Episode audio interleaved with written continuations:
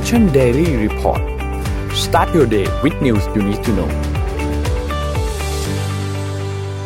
สวัสดีครับยินดีต้อนรับเข้าสู่ Mission Daily Report ประจำวันที่5สิงหาคม2564นะครับวันนี้คุณอยู่กับเรา3คนตอน 7:00 นถึง 8:00 นเช้าครับสวัสดีพี่แท็บสวัสดีพี่เอ็มครับสวัสดีค่ะพี่แท็บสวัสดีค่ะนนท์ครับเอ็มสวัสดีนนท์สวัสดีครับโอเคครับเริ่มต้นครับวันนี้เราไปดูตัวเลขต่างๆกันเลยครับว่าเป็นอย่างไรบ้างนะครับเริ่มต้นที่อันแรกครับความคืบหน้าของการฉีดวัคซีนกันก่อนเลยนะครับความคืบหน้า100ล้านโดสภายในปี64สิ้นปีนี้ตอนนี้ฉีดไปแล้วทั้งหมด 18.5 ล้านนะครับล่าสุดเนี่ยเราฉีดได้ 379,000 นะครับรวมๆแล้วฉีดไป 18.57%ถ้าจะทำให้ได้ตามเป้าหมายต้องฉีดให้ได้ 542,000 นะครับยังเหลือเวลาอีก150วันครับถึงจะทำให้ได้ตามเป้าหมายได้ซึ่งต้องเพิ่มกำลังการฉีดให้ได้มากกว่านี้แล้วครับซึ่งต้องบอกว่าแสดงให้เห็นว่าคือวัคซีนบางส่วนก็ยังพอมีนะยังมีวัคซีนอยู่บ้างแต่เราไม่แน่ใจว่าสต็อกที่มีอยู่ในมือของเราที่พร้อมจะฉีดแล้วเนี่ยมีอยู่จำนวนเท่าไหร่ที่ได้รับการส่งมาเรียบร้อยแล้วซึ่งก็ขึ้นอยู่กับว่าหลังจากนี้AstraZeneca จะส่งตามตรงเวลาไหมแล้ววัคซีนอื่นๆที่จะเริ่มเข้ามาในควอเตอร์ที่4เนี่ยจะมาตามนัดหรือเปล่านะครับก็จะส่งผลต่อตัวเลขอันนี้ค่อนข้างเยอะนะครับถัดไปครับอันนี้เป็นตัวเลขการฉีดวัคซีนก็ 379,000 นะครับเป็นเข็มที่1เนี่ยประมาณ 280,000 แล้วก็เข็มที่2ประมาณ 94,000 นะครับรวมๆฉีดไป 18.5 ล้านนะครับถัดไปครับสถานการณ์ผู้ป่วยครับตอนนี้ที่รักษาอยู่โรงพยาบาลทั้งหมด 211,000 นะครับอยู่ในโรงพยาบาลปกติเนี่ย 71,900 และอยู่ในโรงพยาบาลสนามเนี่ย 139,000 นะครับเป็นผู้ป่วยที่อาการหนักเพิ่มเติม17คนนะครับอยู่ที่ 4,910 คนนะครับและต้องใส่เครื่องช่วยหายใจลดลง11คนครับ 1,000 กับอีก35คนนะครับรักษาหายเพิ่มเติมประมาณเกือบ 18,000 คนนะครับก็เป็นตัวเลขสถานการณ์ผู้ป่วยล่าสุดครับตอนนี้ผู้ป่วยอาการหนักในโรงพยาบาลของประเทศไทยอยู่ลำดับที่6ของโลกนะครับค่อยๆขยับขึ้นมาเรื่อยๆนะฮะครับถัดไปครับ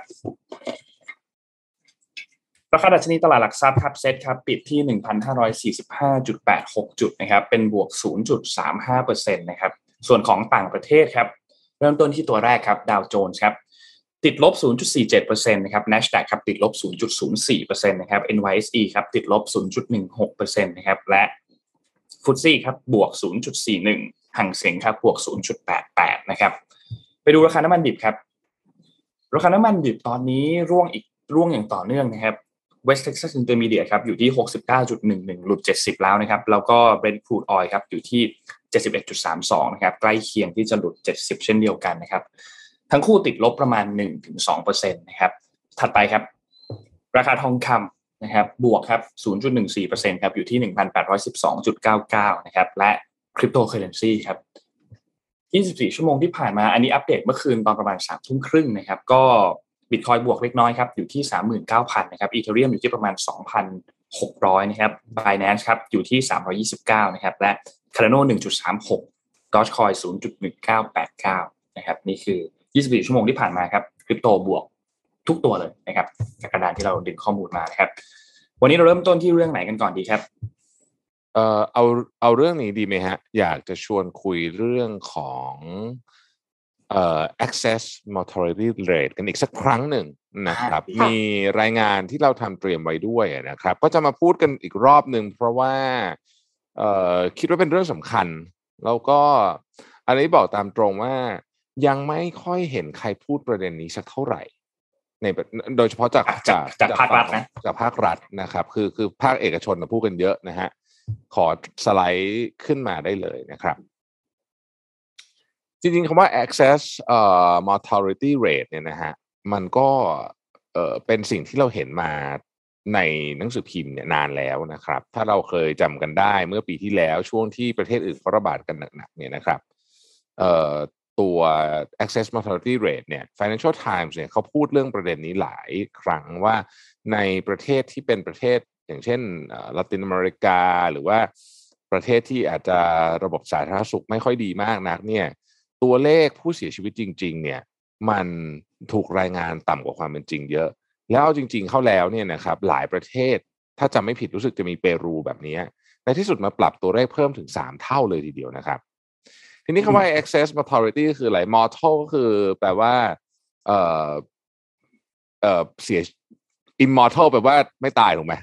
immortal กับกันโอเคนะฮะต้องเอาชื่อเกมมานะฮะโอเคยอดผู้เสียชีวิตที่ภาครัฐหรือว่าหน่วยงานที่เกี่ยวข้องรายงานเนี่ย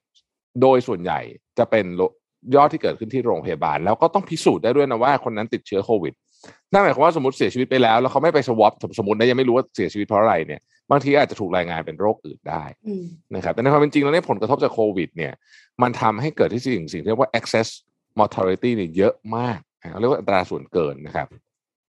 ซึ่งคำว่า excess mortality อาจจะไม่ได้เกิดจากโควิดอย่างเดียวก็ได้นะครับยกตัวอย่างเช่นถ้าประเทศนั้นๆเนี่ยเกิดภัยพิบัติอย่างใหญ่หลวงเนาะสมมติว่ามีแบบสึนามิหรืออะไรแบบนี้เนี่ยก็จะมีไอ้ส่วนนี้เกิดขึ้นมาเหมือนกันนะครับในกรณีของโควิดเองเนื่องจากว่า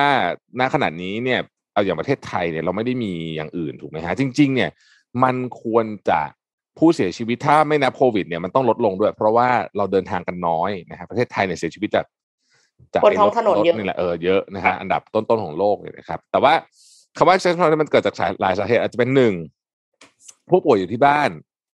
เสียชีวิตจากโควิดแต่ว่าไม่ได้ถูกนับรวมเข้าไปหรือว่าเสียชีวิตจากโควิดแต่ว่าถูกระบุเป็นอาการอื่นนะครับป่วยเรื่องอื่นแต่ไปโรงพยาบาลไม่ได้ใช่ไหมเพราะว่าโควิดก็เสียชีวิตไม่ได้รับการรักษาเป็นต้นหรือแม้แต่การฆ่าตัวตายนะครับซึ่งฆ่าตัวตายตอนนี้เนี่ยเดี๋ยววันไหนเดี๋ยวจะเอาตัวเลขมาให้ดูมันมีรายงานว่ามันเพิ่มสูงขึ้นอย่างมีนัยสำคัญนะฮะจากรายงานเนี่ยของ WHO นะครับย้อนหลังกลับไปปีที่แล้วเนี่ยนะฮะเขาคาดการณ์ว่าวันที่31ธันวาคมเนี่ยดูย้อนหลังกลับไปเนี่ยนะครับไอ้ตัวเนี้ยนะฮะมีรวมทั้งโลกเนี่ยอยู่ถึง 3,300,000 คนนะฮะครับคือมีอัตราการตายส่วนเกินเนี่ยนะครับซึ่งเขาบอกว่าจากข้อมูลปัจจุบันเนี่ยอัตราการตายส่วนเกินเนี่ยนะครับในประเทศตั้งแต่สหรัฐอเมริกายุโรปอะไรต่างๆเนี่ยสูงกว่าที่รายงานตัวเลขจริงอ่ะประมาณ 60% ซึ่งจะบอกว่าไม่เยอะนะฮะคืออันสูงแค่ 60% เนี่ยต้องบอกว่าใกล้เคียงแล้วนะฮะครับล่าสุดเนี่ยก็อาจารย์ณัฐวุฒิเผ่าทวีซึ่งพี่ก็ไปขออาจารย์เรียบร้อยจริงๆอาจารย์บอกว่าอาจารย์จะบอกว่าวันหลังไม่ต้องขอเพราะว่าขอบ่อยเหลือเกินนะฮะแกก็โพสต์เรื่องนี้นะว่าอาจารย์แกก็ติดตามอยู่นะฮะจะบอกว่าค่อนข้างน่าตกใจเนี่ยไม่แกไม่หรอกพบพี่บอกว่าน่าตกใจคือในเอารูปต่อไปเลยฮะเอารูปต่อไปเลยนะฮะให้ดูกราฟรูปนี้นะครับอ่ะท่านผู้ชมค่อยๆดูตามผมไปนะฮะเส้นที่เป็นปี2020นะฮะเห็นไหมสีแดงๆข้างล่างเนี่ยนะครับ2020เนี่ยนะฮะถ้าเรามาดูในเดือนกรกฎาคมนะครับก็คือมาจบวันที่8กรกฎาคมแล้วก็มาจบที่8สิงหาเนี่ยเราจะเห็นว่าค่าเฉลี่ยของผู้เสียชีวิตในปี2020เนี่ยอยู่ที่ 39,000 ถ้าย้อนหลังกลับไปดู5ปีตั้งแต่ปี2019ถึงปี2015ปี2019เนี่ยก็อยู่ที่ประมาณ 39,000 นะฮะตัวที่สูงหน่อยก็คือตัวในตัวปี2019เองอยู่ที่ 42,000 แต่ว่าเราดูค่าเฉลี่ยแล้วกันเอาว่า 40,000 ประมาณนี้นะครับคือทุกปีเนี่ยเดือนเนี้ยจะมีคนเสียชีวิตประมาณ 40,000 ย้อนหลังกลับไปแบบนี้มาหลายปีแล้วสวิงกันปีเดือนละ 1,000-2,000 แต่ปีนี้เสียชีวิต 49,000 คำถามคือตัวเลขที่ภาครัฐรายงานเนี่ยเท่าไหร่นะครับประมาณน่าจะสัก 1,000 กว่าคนนะเพราะฉะนั้นเนี่ยเห็นความแตกต่าง 9,000 กว่ากับ 1,000 กว่าก็ต้องมีหลายเท่าตัวนะฮะเพราะถ้าเรารายงานสมมติเซว่าเรารายงานผู้เสียชีวิตทั้งหมดถ้าจำไม่ผิดประมาณพันเท่าไหร่ไม่รู้จำไม่ได้แล้วแต่ว่าตัวพันกว่าคนเนี่ยเทียบกับ 9,000 เนี่ยไอ้ที่เหลืออีก 6-7,000 เนี่ยไปไหนไปไหนฮะคือนี่คือคำถามว่าไปไหนเพราะฉะนั้นเนี่ยเรื่องนี้ไม่รู้ไม่รู้จะทำไงแล้วไม่แน่ใจว่าเนี่ยเราเสนอข่าวแบบนี้นี่ทำให้ผู้คนตกใจกลัวหรือเปล่าก็ไม่รู้แต่ว่านี่เราก็เอาข้อมูลจริงๆมานะก็มาจาก Our World Data เนี่ยนะฮะซึ่งไม่ทราบแล้วโอเคสมมติว่าเรามองในมุมของทางฝั่งภาครัฐเองถ้าภาครัฐไม่ได้ปกปิดข้อมูลอะไรเลยนั่นหมายความว่าข้อมูลของคนที่เสียชีวิตเกินมาเนี่ยภาครัฐเองก็ไม่รู้เหมือนกันว่าเสียชีวิตจากโควิดหรือเปล่าอาจจะเพราะว่าหนึ่งไม่ได้มีการตรวจหรือว่าจะมีบางส่วนที่เป็นผู้ป่วยที่ไม่ได้รับการเข้ารักษาตามระบบอาจจะเสียชีวิตอยู่ที่ บานก่อนหรือว่าอีเวนต์ว่าป่วยโดยที่ไม่รู้ตัวแล้วพอมาถึงจังหวะจริงๆแล้วอาการหนักไปเลยแล้วก็ไม่รู้ตัวแล้วก็เป็นแบบทางตรงเป็นแบบทางอ้อมก็ทำให้ทางภาครัฐอาจจะไม่มีตัวเลขตัวนี้ซึ่งก็เป็นจุดหนึ่งที่สำคัญมากเพราะว่ามันทำให้เราไม่รู้ว่าจริงๆแล้วเนี่ยข้อมูลที่เราเห็นอยู่ตรงนั้นน่ะที่รายงานผ่านมาจากกระทรวงสาธารณสุขรายงานผ่านมาจากสบคศูนย์โควิด -19 เนี่ยเป็นข้อมูลจริงๆหรือยังเพราะว่าแอคชั่นของคนมันจะแตกต่างกันไปเนาะอย่างที่underestimate อยู่เนาะว่าแบบว่าความรุนแรงของโควิด -19 เป็นยังไงอะไรเงี้ยใช่ๆเมื่อวานนี้รีพอร์ตอันนึงที่ไม่แน่ใจน่าจะพี่แท็บหรือพี่ปิ๊กเอามาให้ดูว่าจริงๆแล้วตามหลักของคนปกติแล้วเนี่ยพอเห็นว่าสถานการณ์มันแย่ลงตัวเลขมันแย่ลงคนส่วนใหญ่เนี่ยจะปฏิบัติตัวอัตโนมัติอยู่แล้วคือป้องกันตัวเองให้ได้มากที่สุดอันนี้อาจจะน่าจะอัตโนมัติเลยล็อกดาวน์ตัวเองอยู่แล้วเพราะฉะนั้นถ้าเขาเห็นว่าตัวเลขมันยังไม่ได้หนักขึ้นมากขนาดนั้นเนี่ยมันก็ส่งผลต่อพฤติกรรมของเขาเหมือนกันซึ่งณตอนนี้คงเห็นว่ามันหนักแล้วแหละแต่ว่าจริงๆแล้วมันอาจจะไปมากกว่านั้นหรือเปล่านี่คือคำถามจริงๆก็อยากให้ภาครัฐออกมา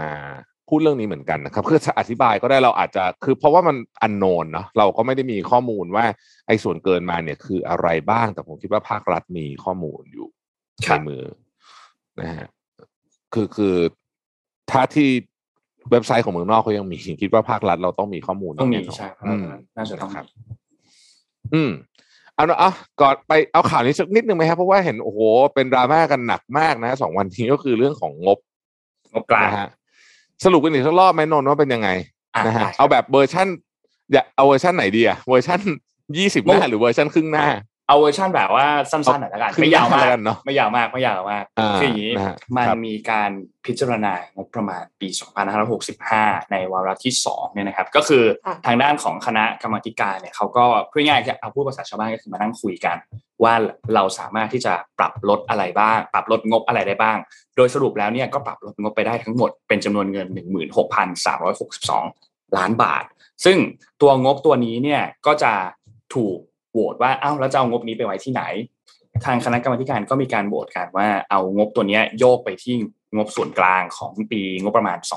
2564ทีนี้คนก็จะสงสัยว่างบส่วนกลางคืออะไรก่อนงบส่วนกลางเนี่ยเป็นส่วนหนึ่งของงบประมาณรายจ่ายแผ่นดินนะครับที่มาจากภาษีอากรของประชาชนซึ่งแน่นอนว่ารัฐบาลก็สามารถเอางบกลางตัวนี้ไปใช้จ่ายบริหารราชการแผ่นดินได้ตามปกตินะครับโดยส่วนนี้เนี่ยมีส่วนหนึ่งที่เป็นเงินสำรองเพื่อกรณีฉุกเฉินหรือว่ากรณีจำเป็นใช่ก็แน่นอนตรงตัวเลยกรณีฉุกเฉินก็คือเอาอาจจะไปแก้ไขปัญหาเอาไปบรรเทาปัญหาเอาไปแก้ไขความเดือดร้อนให้กับประชาชนหรือว่าถ้ารัฐบาลมีความจำเป็นที่จะต้องใช้เงินแบบเร่งด่วนเนี่ยก็ตัวนี้ก็จะสามารถเอาออกไปใช้ได้ซึ่งต้องบอกว่าพี่ขอแทรกนิดนึงประเด็นสำคัญของงบกลางก็คือว่าคนที่จะอนุมัติได้เนี่ย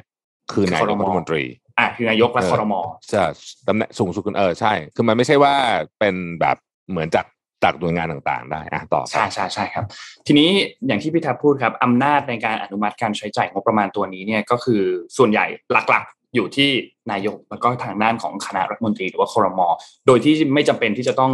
ผ่านการกลั่นกรองจากฝ่ายนิติบัญญัติหรือว่ารัฐสภานะครับซึ่งจะต่างกับงบประมาณที่เขาเรียกว่าถูกจ่ายไปให้ตามกระทรวงต่างๆชัดเจนเนาะอันนี้เราน่าจะพอเห็นภาพแล้วว่างบกลางกับงบประมาณที่ไปตามกระทรวงเนี่ยมันแตกต่างกันยังไงทีนี้ตัวงบประมาณ2565ที่อยู่วาระที่2ที่เขากำลังพิจารณากันอยู่นี้เนี่ยเขามีการตั้งงบกลางไว้เนี่ยอยู่ที่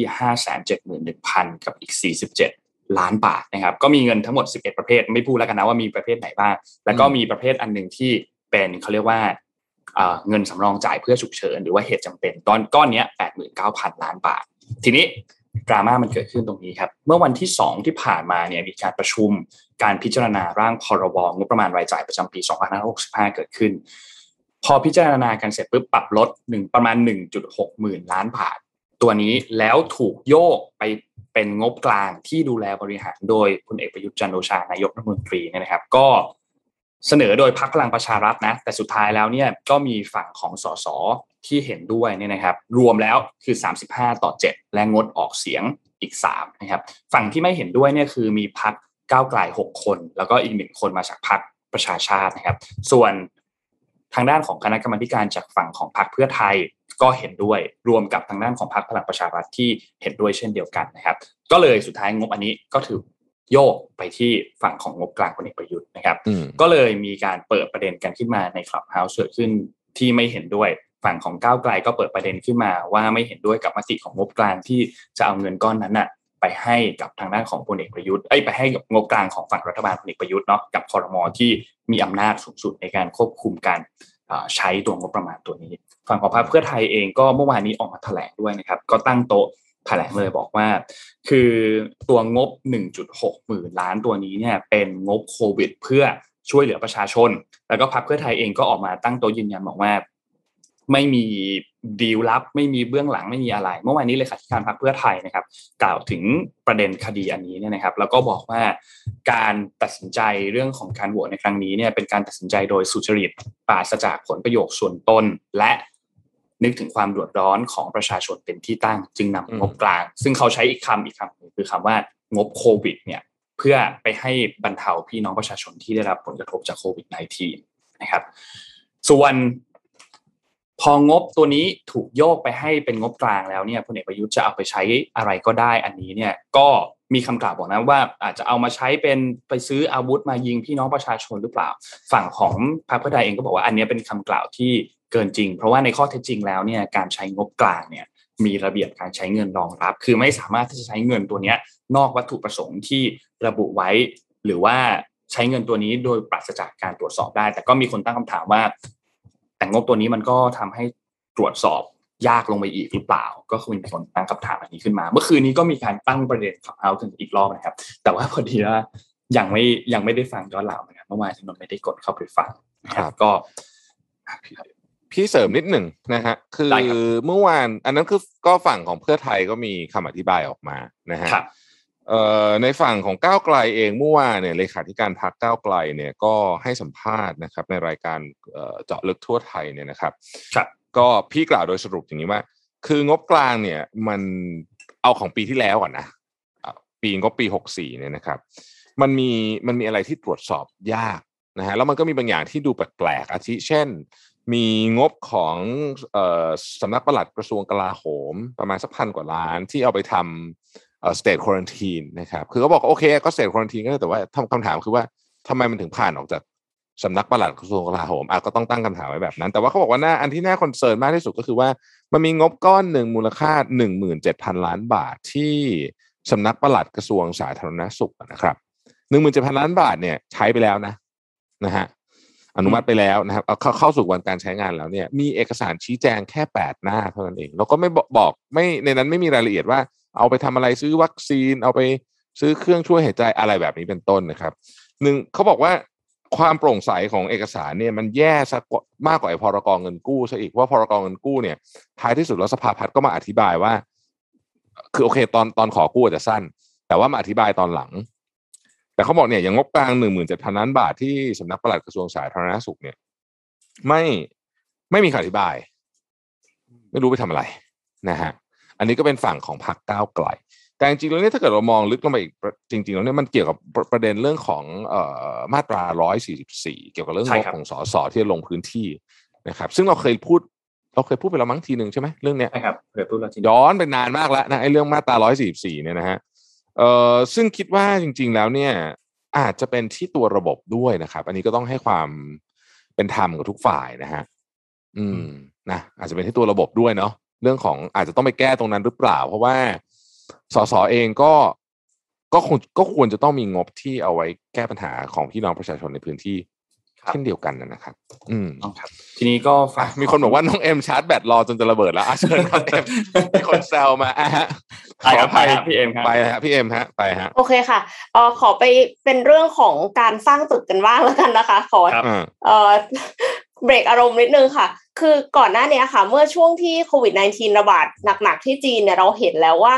ศักยภาพด้านการก่อสร้างของจีนเนี่ยมันขนาดไหนในการสร้างโรงพยาบาลสนามใช่ไหมคะแต่ว่าครั้งนี้ค่ะเป็นการสร้างบ้านค่ะไม่ใช่สร้างบ้านซะทีเดียวสร้างตึกแต่ว่าสร้างตึก11ชั้นเสร็จโดยใช้เวลาเพียง28ชั่วโมงเท่านั้นเองค่ะคิดดูว่า28ชั่วโมง11ชั้นนะคะคือบริษัท Broad Group เนี่ยถูกก่อตั้งขึ้นในเมืองฉางซาหูหนานในปี1988 ซึ่งในช่วงแรกบริษัทโฟกัสเกี่ยวกับเรื่องเครื่องปรับอากาศเท่านั้นเอง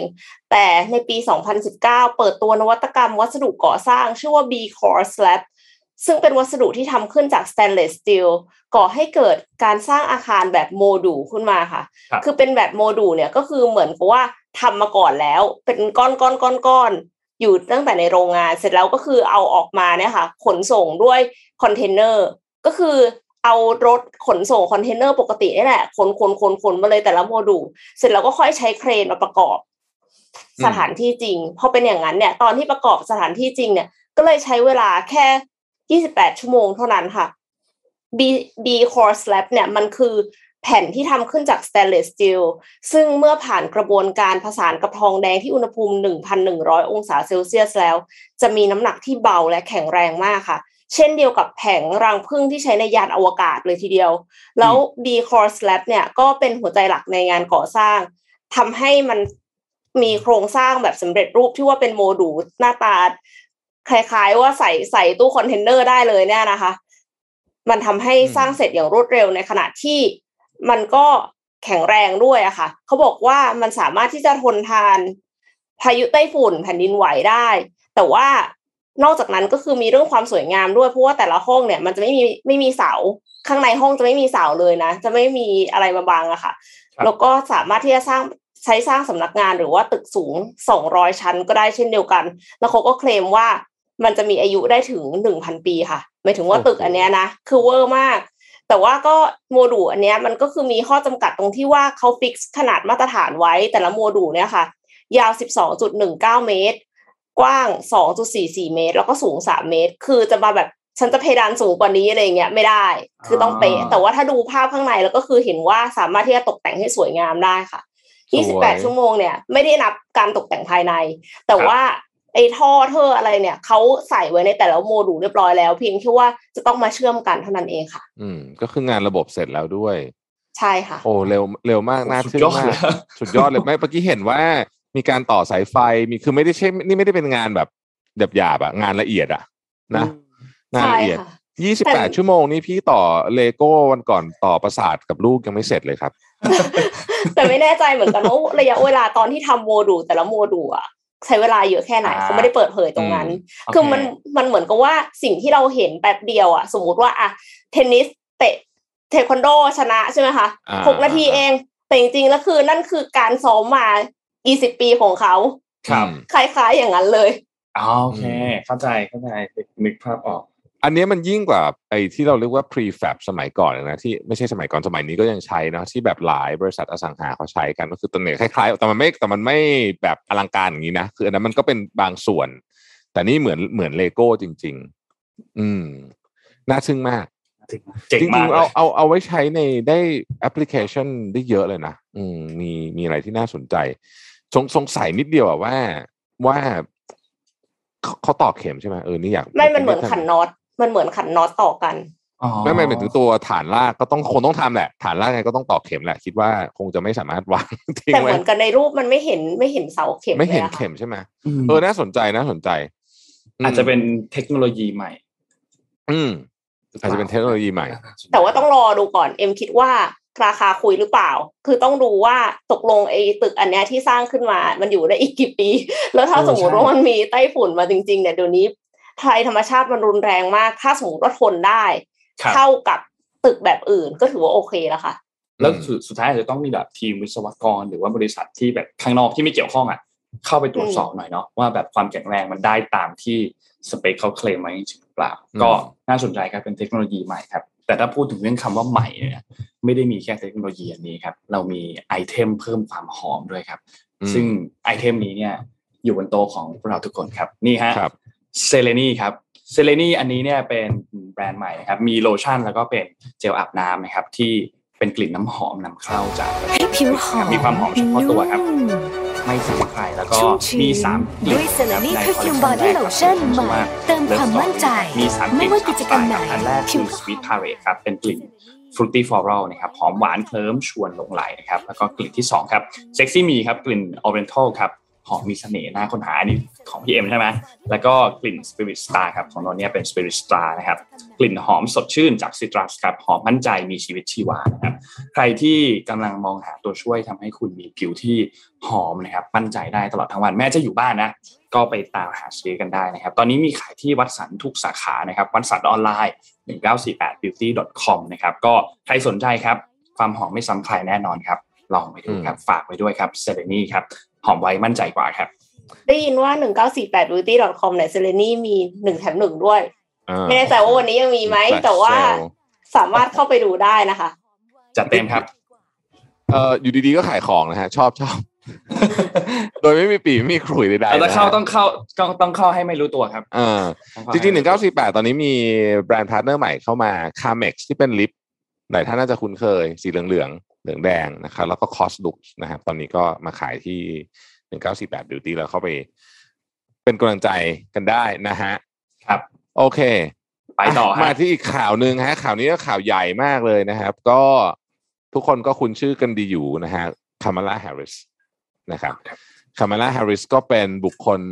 ผู้ทรงอิทธิพลอีกคนหนึ่งของโลกเลยตอนนี้นะครับจะเป็นที่จับตาว่าอาจจะได้ขึ้นมาเป็นผู้สมัครท้าชิงตำแหน่งประธานาธิบดีต่อในสมัยถัดไปหรือเปล่านะครับ Kamala Harris กำลังจะมาเยือน Southeast Asia ครับนะฮะรองประธานาธิบดี Kamala Harris นี่มีกำหนดการออกเดินทางเยือนสิงคโปร์และเวียดนามนะครับในระหว่างวันที่ 20-26 สิงหาคมนี้เพื่อตอกย้ำความสัมพันธ์ทางยุทธศาสตร์ระหว่างภูมิภาคนี้กับเอเชียนะครับก็ต้องถือเป็นเรื่องสำคัญเพราะว่าอันนี้เป็นเจ้าหน้าที่ระดับสูงสุดนะฮะของสหรัฐที่เดินทางมาเยี่ยม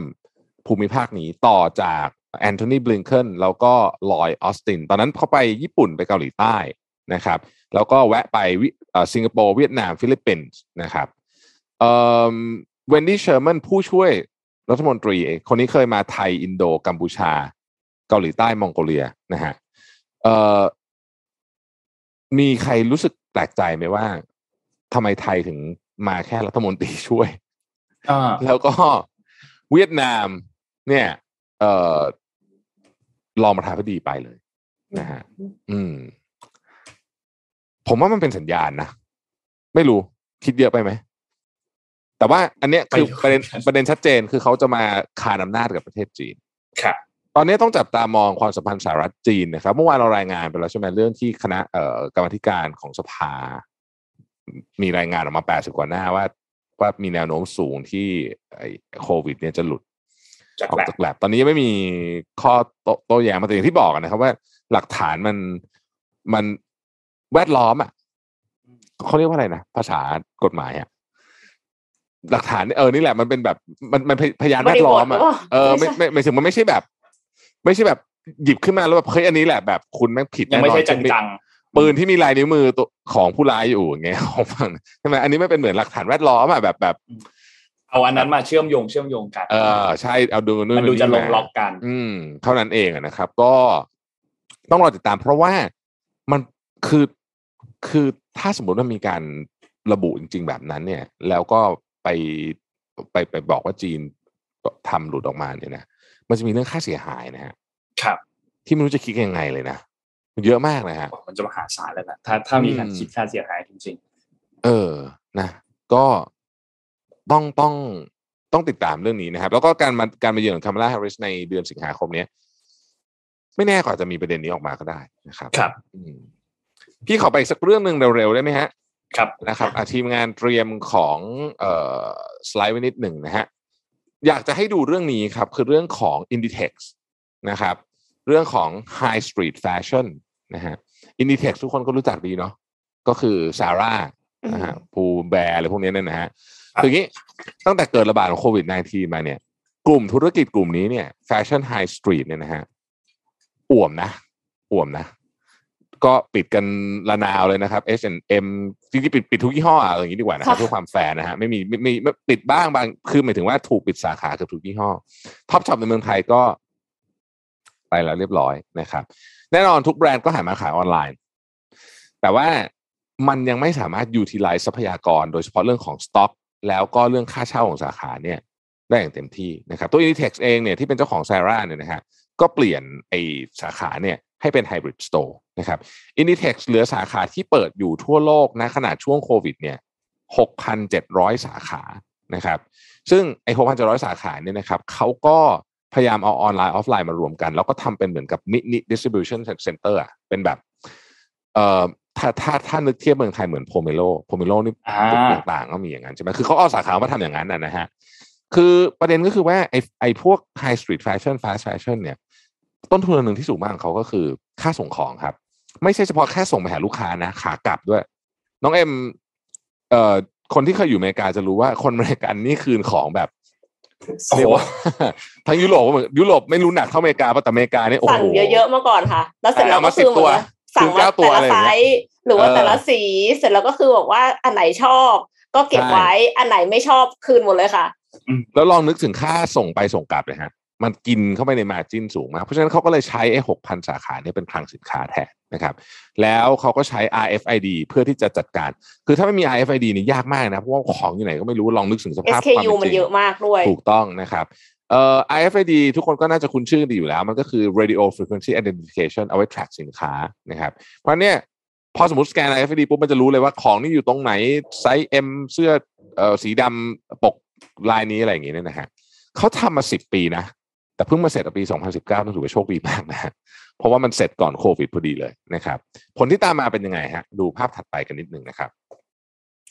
ในปี2019เนี่ยก่อนโควิดนะยอดขายออนไลน์เนี่ยอยู่ประมาณสัก 14% ของยอดขาย 28,000 ล้านยูโรนะฮะอันนี้คือยอดขายของกรุ๊ปเขานะฮะ2020เพิ่มขึ้นมาเป็น 32% นะครับสิ้นปี2020เนี่ยยอดขายจากออนไลน์ของ Inditex เนี่ยนะฮะอยู่ที่ 77% นะที่สำคัญคือมันมากกว่าแบรนด์อื่นที่เป็นคู่แข่งในระนาบเดียวกันของเขาเนี่ยถึง3เท่าเลยนะฮะคือพูดง่ายๆทำสำเร็จได้ดีมากนะครับแต่ก็ดีแม้ว่าออนไลน์จะขายได้ดีมากก็ตามเนี่ยนะครับถัดไปนะฮะประธานของเครือ Inditex เนี่ยเขายังเชื่อมั่นว่ายังไงเนี่ยแฟชั่นพวกนี้เนี่ยกับหน้าร้านเนี่ยมันต้องไปด้วยกันแต่เขาก็จะคงไอ้ไฮบริดโมเดลนี้ไว้นะครับทำไม Inditex ถึงเชื่อแบบนั้นนะฮะคือต้องบอกว่าอย่างนี้ฮะเรื่องของประสิทธิภาพของ supply chain ของ Inditex เนี่ยเป็นที่ฮือฮาไม่ใช่ที่ฮือฮาเป็นที่ยอมรับมานานแล้วนะครับว่าตั้งแต่รออนุมัติดีไซน์ไปจนถึงขายจริงเนี่ยใช้เวลาเพียง3สัปดาห์เท่านั้นเองครับพี่ขอไปอีก2หน้าเลยนะฮะเพราะฉะนั้นเนี่ยในช่วง mid season ซึ่งทางบริษัทสามารถเพิ่มหรือลดจำนวนสินค้าให้ตอบสนองกับความต้องการผู้บริโภคได้รวดเร็วเนี่ยมันช่วยทำให้สินค้าของ Inditex มาถึงหน้าร้านได้เร็วมากนะครับแล้วก็เขาพยายาม Inditex เนี่ยเขาบอกมาตลอดว่าเขาพยายามดึงดูดคือใช้กลยุทธ์พูมากกว่าพุชใช้โลเคชั่นที่ดีนะครับมากกว่าทุ่มบัดเจ็ตไปกับการโฆษณานะครับมิสเตอร์ออเตกาเนี่ยคนก่อตั้ง Inditex เนี่ยเขาบอกว่าเขาทำเสื้อผ้าทีหนึ่งอ่ะตอนแรกน้อยก่อนแล้วดูอันไหนไปได้ก็ผลิตเพิ่มต่างๆนานาเหล่านี้นะครับอย่างไรก็ดีก็ไม่ใช่เส้นทางที่ปูด้วยกลีบกุหลาบซะทีเดียวนะครับ Inditex ก็มีความท้าทายที่ต้องเจอนะฮะหนึ่งเลยเนี่ยก็คือเรื่องของ sustainability นะฮะธุรกิจพวก fast fashion หรือว่า high street บางแบรนด์เนี่ยถูกโจมตีเรื่องนี้ว่าแบบเฮ้ยคุณสนับสนุนให้คนเปลี่ยนเสื้อผ้าบ่อยเกินไปนึกออกไหมเบรนด์นั้นนะครับแล้วก็ไอ้เรื่องบังคับใช้แรงงานที่ซินเจียงอุยกูร์เนี่ยก็เป็นอีกเรื่องนึงนะครับแล้วก็ดีเนี่ย Inditex เขาพยายามนะเขาบอกว่าเขาจะทำ zero waste to landfill เนี่ยภายในปี2023ลดการใช้พลาสติกที่เป็นแบบ one time use นะครับลดการใช้น้ำ 25% ส่วนไอ้เรื่องบังคับใช้แรงงานผิดกฎหมายต่างๆเนี่ยเขาประกาศว่าเขาไม่เกี่ยวนะฮะอีกความท้าทายหนึ่งที่ต้องเจอก็คือว่าการแข่งขันที่เข้มข้นมากโดยเฉพาะการแข่งขันของแพลตฟอร์มจากจีนนะฮะชีอินนี่นะผมเชื่อว่าคนไทยคุ้นนะฮะไม่รู้เคยเข้าพี่โดนยิงแอดบ่อยมากพี่ก็ไม่รู้ว่าผมยิงแอดพี่นะแต่ว่าพี่ก็เคยเข้าไปคลิกดูนะเฮ้ยมันถูกมากอ่ะโอเคแหละคุณมีคนบอกว่าเฮ้ยคุณเอาคุณภาพเสื้อผ้าชีอินไปเทียบกับซาร่าไม่ได้แต่มันถูกกว่าเยอะอ่ะแล้วบางทีของพวกนี้เนี่ยเราอาจจะไม่ได้ใช้บ่อยไหมต้องถามน้องเอ็มนะเราอาจจะไม่ได้แบบใส่ 3-4 ทีก็โอเคแล้วป่ะถ้าแต่มันตัวละ100กว่าบาท200อย่างเงี้ยก็ใช่มั้ยสำหรับเอ็มคือขึ้นอยู่ว่าถ้าซักแล้วมันเปลี่ยนหรือเปล่าถ้าซักแล้วมันเปลี่ยนอ่ะก็จะไม่ค่อยใส่แล้วแต่ว่าถ้าซักแล้วมันยังดีอยู่เหมือนเดิมเงี้ยค่ะก็ใส่นะคือตัวที่ชอบอ่ะก็จะใส่ซ้ำๆจนมันเก่าตัวแบบพี่เอ็มเลยตัวที่ไม่ใส่ก็คือไม่ใส่เลยคือเหมือนเพราะว่าถ้าสมมติว่าลองแล้วใส่ไปแล้วครั้งนึงแล้วได้ฟีดแบคที่ไม่ดีกลับมาเนี่ยก็คือจะไม่ใส่อีกครับอ่ะนี่ก็เป็น เรื่องราวของ fast fashion นะฮะเดี๋ยวคิดว่านะหลังจากจบโควิดเนี่ยนะเรื่องของเทรนด์การใส่เสื้อผ้าอะไรเนี่ยน่าจะเปลี่ยนเยอะนะน่าจะเปลี่ยนเยอะค่ะมีคนบอกเหมือนกันว่าแบบเดี๋ยวนี้รู้สึกว่าไม่รู้ว่าซื้อกระเป๋าแบรนด์เนมไปทำไมเมื่อก่อนนั่นเนี่ยเพราะว่าตอนนี้คือพอออกจากบ้านก็คือใช้ถุงผ้าแล้วก็แบบเหมือนกับว่าไม่กล้าฉีดแอลกอฮอล์ลงไปบนกระเป๋าแบรนด์เนมซึ่งเอ็มคิดว่ามันน่าจะเปลี่ยนมันน่าจะอาจจะมีปฏิกิริยาอะไรบางอย่างเพราะฉะนั้นก็กลายเป็นว่าก็ใส่ไว้ในตู้แล้วก็ไม่ได้ใช้เลยอะไรเงี้ยค่ะรถพี่อ่ะไอ้ปุ่มพลาสติกอ่ะปุ่มเปิดกระจกอะไรพวกเนี้ยฉีดแอลกอฮอล์เยอะมันลอกนะครับโอ้โหพี่อาจจะฉีดเยอะเวอร์ด้วยแหละจริงมันต้องระวังค่ะเข้าใจฟิลมันแบบนี่พูดถึงย้อนกลับไปเรื่องของทางการทูตแต่วันก่อนนี่พี่ฟังอุปทูตสหรัฐทูตอังกฤษอะไรอุปทูตจีนเนี่ยเฮ้ยเขาพูดไทยแบบชัดมากพี่ตกใจอ่ะเคยฟังพวกนี้เขาพูดไหมเคยฟังตอนเรื่องไม่เคยฟังอ่ะวัคซีน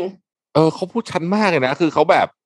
คือถ้าเราเจอเขาเราอาจจะแบบนินทาเขารับหลังเพราะเราคิดว่าเขาเป็นฝรั่งเ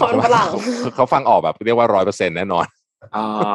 ไม่เคยฟังเดี๋ยวต้องไปหาฟังแล้วเขาพูดชัดมากใครเคยฟังอาจจะตกใจว่าโหนี่ไปเรียนมาจากไหนเนี่ยเพราะภาษาไทยจริงภาษาที่ยากมากเลยนะฮะคือมันมีวรรณยุกต์ในขณะที่ภาษาอังกฤษไม่มีวรรณยุกต์เพราะฉะนั้นคือมันต่างกันมีอีกท่านนึงบอกว่าทูตเยอรมันก็พูดชัดนะครับเมื่อกี้มีคนบอกว่ายังไม่ได้ติดต่อจากเรื่องสำนักพิมพ์เดี๋ยวผมตามงานให้นะฮะเรื่องสำนักพิมพ์เรื่องหนังสือเล่มใหม่อ่ะโอเคพี่แทบจะพูดถึงหนังสือเล่มใหม่สักนิดนึงไหมคะเดี๋ยวค่อยพูดแล้วกันเอาตอนใกล้ท้ายแล้วกันตอนนี้ไปข่าวก่อนลุยเลยครับนนท์พาไปเรื่องถัดไปครับเมื่อวานนี้ขอพาไปที่โควิดนิดนึงนะครับสถานการณ์ของโควิดที่บ้านเราทางด้านสาธารณสุขเนี่ยมีการแถลงออกมาครับคือเขามีการเอาข้อมูลมาในช่วงวันที่24ถึงวันที่30ของเดือนกรกฎาคมที่ผ่านมาเนี่ยคือสุ่มตรวจผู้ติดเชื้อจำนวนทั้งหมด 2,547 รายเพื่อเอาไปตรวจดูว่าคนส่วนใหญ่ที่ติดเชื้อในช่วงระยะเวลานี้เนี่ยเป็นสายพันธุ์ไหนนะครับพบว่า 78.2% ครับเป็นสายพันธุ์เดลต้านะครับ 21.2 เป็นสายพันธุ์อัลฟาและ 10.6 นะครับเป็นสายพันธุ์เบต้านะครับยังไม่พบสายพันธุ์แลมด้าณขณะตอนนี้นะครับแต่ว่าเป็นอีกหนึ่งสายพันธุ์ที่ต้องเฝ้าระวังอยู่ตอนนี้ก็อันนี้เป็นเพียงการสุ่มตัวอย่างอาจจะไม่ได้แสดงถึงผลทั้งหมดว่าตอนนี้มันเป็นแบบไหนนะครับแต่ว่าก็พบว่าสัดส่วนของผู้ติดเชื้อที่ระบาดในไทยตอนนี้ส่วนใหญ่เนี่ยเป็นสายพันธุ์เดลต้าแล้วนะครับน่ากลัวนะครับตอนนี้ส่วนอีกเรื่องนึงนะครับคือเรื่องของการซื้ออาหารในห้างกำลังจะถามสรุปว่าไงเนี่ยพี่อ่านข่าวจนมึนไปหมดละสรุปแบบนี้ครับเมื่อวานนี้เนี่ยคุณรัชนาธนาดิเรกนะครับแล้วก็คุณไตรสุรีไตรสรณกุลนะครับรองโฆษกรัฐบาลนะครับได้ตอบคำถามถึงกรณีการซื้ออาหารในห้างสรรพสินค้าแล้วครับเขาบอกว่าการซื้ออาหารในห้างสรรพสินค้าเนี่ยทำได้ทั้งหมด3แบบที่1ครับคือถ้าสมมติว่าคุณไปห้างสรรพสินค้าไปซุปเปอร์มาร์เก็ตอยู่แล้วแล้วเกิดอยากจะซื้ออาหารเย็นด้วยคุณต้องทำอย่างนี้ครับทางห้างสรรพสินค้าเนี่ยต้องมีการจัดสถานที่ซึ่งหลายๆคนน่าจะเห็นแล้วคือใกล้ๆกับห้างเนี่ยจะมีร้านอาหารที่มาวางเป็นบูธอยู่แล้วเขาก็จะเอาอาหารที่ทำสำเร็จรูปทำเสร็จแล้วอ่ะคือคนมา grab and go ไปได้เลยเนี่ยวางไว้อยู่ตรงนั้นโดยแต่ละร้านในห้างเนี่ยสามารถนำมาวางขายได้บริเวณพื้นที่ตรงนั้นโดยทางห้างต้องจัดพื้นที่ให้2ครับคือถ้าสมมุติว่าคุณอยากสั่งอะไรก็ตามที่เป็นเมนูซึ่งคุณรู้อยู่แล้วเนี่ยนะและคุณต้องไปหาเบอร์โทรศัพท์ของร้านมาเอาเบอร์โทรศัพท์นั้นโทรไปหาร้านอาหารที่อยู่ในห้างที่ต้องการสั่งซื้ออาหารและสั่งอาหารแล้วให้ร้านเนี่ยนำอาหารอันนั้นมาวางไว้ที่จุดที่เตรียมไว้ก็คือบริเวณหน้าซุปเปอร์มาร์เก็ตนั่นแหละคือโทรสั่งก่อนเป็นไงแล้ววิธีที่3ก็ตามปกติเลยคือสั่งผ่านทางแอปพลิเคชันแล้วก็ให้ไรเดอร์เนี่ยไปรับสินค้ามาให้ซึ่งตรงนี้เนี่ยว่าพื้นที่ที่จะหลายๆห้างก็จะมีการจัดพื้นที่ให้ไรเดอร์นั่งรอเพื่อให้ไม่แออัดเกินไปในพื้นที่ตรงนั้นแต่หวังว่าเราจะไม่เห็นภาพของการที่ลูกค้าก็ยืนอยู่หน้าร้านน่ะแล้วไรเดอร์ก็ไปเอาอาหารมาจากร้านให้แล้วก็แกร็บมาให้คนนั้นหวังว่าน่าจะไม่ได้เห็นภาพนั้นแล้วเดี๋ยวนะแป๊บนึงพี่งงคือสมมติว่าพี่อยากกินเนี่ยพี่อยู่ที่ไปซื้อของที่ซุปเปอร์นะแล้วพี่อยากกินแต่เขาไม่ได้ไปตั้งโต๊ะแต่ว่าร้านเขาอยู่ตรงนั้นน่ะพี่ต้องโทรไปสั่งใช่ไหมเดินไปสั่งไม่ได้นนท์คิดว่านะเดินไปสั่งได้คือถ้า ถ้าจากที่ฟังอันเนี้ยเขาไม่ได้แต่ต้องเอามาส่งตรงนี้อะไรอย่างงี้ใช่มั้ยยืนรอไม่ได้ต้องมาส่งอะไรอย่างเงี้ยแล้วก็อาจจะต้องไปกราฟแอนด์โกจากพื้นที่ตรงที่เขาจัดไว้ของร้าน A คุณต้องไปเอาจากร้าน A มีร้าน B ร้าน C ตรงนี้แต่ว่าอีกวิธีนึงก็อย่างที่เห็นเปิดโทรศัพท์แต่เอ็มเคยเห็นนะคะบางห้างอ่ะเขาไม่ให้ขึ้นชั้นอื่นเลยสมมติว่าร้านอาหารอยู่ชั้น2อย่างเงี้ยเราขึ้นชั้น2ไม่ได้เขาปิดไว้ให้เฉพาะพนักงานเท่านั้นเพราะฉะนั้นเขาก็จะตั้งโต๊ะเอาไว้ออเดอร์รับออเดอร์ข้างล่างตรงใกล้ๆซุปเปอร์มาร์เก็ตอยู่แล้วเพราะฉะนั้นก็คือเราก็สั่งตรงนั้นเลยเราพนักงานเขาก็จะจัดการเรื่องออเดอร์เสร็จแล้วเขาก็เอามาส่งข้างล่างค่ะแล้วเราก็รับจากโต๊ะเดิมใช่น่าจะเป็นแบบนั้นนะตอนนี้โอ้แต่ตอนนี้นะโอ้โหไรเดอร์หายากมากไม่ใช่เฉพาะโรบินฮูดนะนี่พี่พูดถึงทุกยี่ห้อเลยนะครับโดยในเวลาพีคครับเริ่มมีปัญหาละแล้วก็ตอนนี้ขนส่งก็เริ่มช้าเที่ยงถึง 18:00 นเนี่ยโอ้โหสุดๆเลยอ่ะเนาะสุดๆเลยทุกเช้าเลยทุก delivery เลยหายากมากนนพาไปต่ออีกเรื่องนึงนิดนึงครับเมื่อวานนี้เนี่ยมีสรุปเรื่องของประเด็นวัคซีนจากหมอบุตรแล้วนะครับเราก็ให้เล่าให้ฟังว่าสุดท้ายแล้วมันเกิดอะไรขึ้นก่อนเริ่มต้นจากเมื่อช่วงเช้าของเมื่อวานนี้เนี่ยนะครับนายแพทย์บุญเนี่ยได้ให้สัมภาษณ์ครับก็พูดถึงบอกว่ากับรายการเจาะลึกทั่วไทย Inside Thailand นะครับถึงกรณีที่เจรจาซื้อวัคซีน mRNA 20 ล้านโดสจาก BioNTech นะครับเขาบอกว่าปัญหาของเราที่ไม่สามารถนำเข้าวัคซีนได้อย่างที่ทราบว่าต้องนำเข้าโดยการเจรจาผ่านทางภาครัฐซึ่งการซื้อวัคซีน mRNA มีการดีลกับเอเจนต์หลายประเทศโดยรวมแล้วประมาณ20ล้านโดสโดยหน่วยงานเนี่ยเขาพยายามช่วยเราแต่เขาทำไม่ได้ผมคิดว่าคงไม่สำเร็จเพราะว่าเรารอมา3เดือนแล้วโดนยึดมัดจำมา2ครั้งแล้วก็ยังไม่เสร็จยังไม่สำเร็จแต่ก็ไม่เป็นไรคิดว่า 90% เนี่ยไม่ได้แล้วเอาเข้าไม่ได้แล้วเขามีเจตนาดีที่จะช่วยกันแต่คงจะผ่านอุปสรรคต่างๆไม่ได้ก็มีการกล่าวถึงหน่วยงานที่พูดถึงแล้วก็บอกว่านอกจากนี้เนี่ยนายแพทย์บุญได้เปิดเผยว่าตนเองได้ติดต่อกับหน่วยงานรัฐอื่นๆหลายหน่วยงานเช่นศิริราชพยาบาลทั้งนี้ก็มีการติดต่อกับจากรัฐบาลซึ่งกำลังจัดหาวัคซีนอยู่เพื่อที่รัฐบาลจะได้จัดซื้อได้ด้วยตนเองซึ่งตนเองก็ยินดีที่จะให้ความร่วมมือและเราก็พยายามร้องขอให้รัฐบาลเนี่ยซื้อวัคซีนมานานแล้วทีนี้มันมีประเด็นอันนึงก็คือทางฝั่งของกลต.ที่ออกแถลงการณ์ขึ้นมาฉบับนึงกลต.เนี่ยออกมาชี้แจงบอกว่าจากที่นายแพทย์บุญกล่าวถึงว่าต้องมีการเสียเงินมัดจำจำนวน500ถึง600ล้านบาทเนื่องจากผิดสัญญาของเงื่อนไขเนี่ยเนื่องจากว่าข้อเท็จจริงดังกล่าวมีความขัดแย้งกันซึ่งอาจก่อให้เกิดความเข้าใจผิดและมีผลกระทบต่อสิทธิประโยชน์ของผู้ถือหุ้นหรือว่าการตัดสินใจที่จะเข้าไปลงทุนหรือต่อการเปลี่ยนแปลงราคาตลาดหลักทรัพย์ในกลต.จึงอาศัยอำนาจตามมาตรา58วงเล็บ1และวงเล็บ2แห่งพระราชบัญญัติตลาดหลักทรัพย์และพระราชบัญญัติหลักทรัพย์ในปีพ.ศ. 2535เนี่ยให้ทางด้าน TSG และนายแพทย์บุญเนี่ยชี้แจงข้อมูลที่เกี่ยวข้องภายใน7วันนับตั้งแต่วันที่4สิงหาคมปี2564พร้อมทั้งให้ TSG เปิดเผยคำชี้แจงผ่านระบบของตลาดหลักทรัพย์ด้วยพูดง่ายๆก็คือกลต.ก็มีหนังสือชี้แจงออกมาว่าให้ชี้แจงเรื่องนี้ว่าสุดท้ายแล้วเนี่ยมันเกิดอะไรขึ้นเพราะว่ามันสร้างความอาจจะเกิดสร้างความเข้าใจผิดนั่นแหละแล้วก็อยากให้มีข้อเท็จจริงมาค่ะพาไปต่อกันที่เรื่องของเทคโนโลยีที่ทำให้มีคนได้งานคือหมายถึงว่าเก่งเรื่องเทคโนโลยีมากจนได้งานโดยที่ไม่ต้องยื่นเรซูเม่นะคะจำเทคโนโลยี Deepfake ได้ไหมคะที่ทำให้โอบามาหรือว่าควีนอลิซาเบธหรือว่าใครก็ตามเนี่ยพูดในสิ่งที่ตัวเองไม่ได้พูดได้คือเนียนมากๆนะคะเวลาที่ถ่ายหนังอะค่ะย้อนกลับไปในอดีตอย่าง Star Wars อย่างเงี้ยถ่ายภาค4มาก่อนใช่ป่ะแล้วเสร็จแล้วก็ปุ๊บไปแล้วก็ย้อนกลับมาภาค1บางทีนักแสดงอะแก่แล้วเสร็จแล้วปรากฏว่าจำเป็นที่จะต้องทำให้ดูเด็กลงก็คือจะใช้ CG ใช่ไหมคะ CGI เนี่ยมันก็ได้ประมาณหนึ่งแต่ Deepfake เนี่ยดูวิดีโอเนี่ยค่ะคือคนเนี้ยเขาแบบทำเป็นยูทูบเบอร์คือใช้เทคโนโลยีนี้เนี่ยทำให้ Princess Leia เนี่ยกลับมาพูดแสดงได้เหมือนเดิมเนี่ยค่ะโดยที่เขาเชื่อว่า CGI อ่ะทำได้ไม่ดีเท่า Deepfake เขาก็เลยเอา Deepfake มาทำซึ่งวิดีโอแต่ละอันที่เขาทำเนี่ยนะคะเขาใช้เวลาแค่24ชั่วโมงอันเนี้ยเขาบอกว่าเขาใช้เวลา24ชั่วโมงด้วยคอมพิวเตอร์ราคา 24,000 บาทแล้วก็รูปนักแสดง500รูปเท่านั้นเองค่ะก็คือออกมาเป็นแบบอย่างนี้เลยคือ24ชั่วโมงมันแบบเร็วกว่า CGI แน่นอนนะคะแล้วก็คนนี้ชื่อว่า Chamuk หมายถึงว่า YouTube อะค่ะเขาชื่อ Chamuk เป็นผู้เชี่ยวชาญในการสร้าง Deepfake สร้างเทคนิคพิเศษนะคะแทรกหน้าดาราลงในหนัง อ่ะนอกจากนี้มีหน้าโทบี้แม็กไกวร์ค่ะเข้าไปแทรกในสไปเดอร์แมนภาคที่จริงๆแล้วเป็นทอมฮอลแลนด์เล่นทำให้ดาราอายุมากกับเป็นหน้าตอนหนุ่มสาวก็ได้ลบรายละเอียดบนหน้าตัวละครเช่นหนวดก็แนบเนียนกว่าการใช้คอมพิวเตอร์กราฟิกลบหนวดออกรวมถึงการใช้ดีเฟคปรับปรุงภาพแทนการใช้คอมพิวเตอร์กราฟิกสร้างตัวละครจากดาราที่เสียชีวิตไปก่อนหน้านี้แล้วคือมันออกมาดูดีมากเนียนมากไหมคะเนียนจนบริษัท Industrial Light and Magic หรือว่า ILM เนี่ยนะคะที่ดูแลเรื่องเทคนิคพิเศษทางภาพของ Lucasfilmก็คือผู้สร้าง Star Wars ชวน Chamuk มาทำงานด้านเทคนิคพิเศษด้วย Deepfake เลยค่ะ ILM เนี่ยเขาสรุปเขาบอกว่าเขาลงทุนในเทคโนโลยี AI เพื่อสร้างผลงานภาพที่น่าสนใจแล้วก็มันเลยยอดเยี่ยมมากที่จะขับเคลื่อนเทคโนโลยีนี้ไปข้างหน้าพร้อมๆกันโดยที่มี Chamuk มาเป็นส่วนหนึ่งในการสร้างเทคโนโลยีนี้นะคะใช้เทคโนโลยีนี้เรื่องนี้ก็เลยเป็นตัวอย่างที่ดีมากสำหรับคนที่สร้างโอกาสให้ตัวเองคือมันช่วงนี้เอ็มเชื่อว่ามีหลายคนที่กำลังหางานใหม่อยู่แล้วมันไม่ได้หาง่ายๆเพราะว่า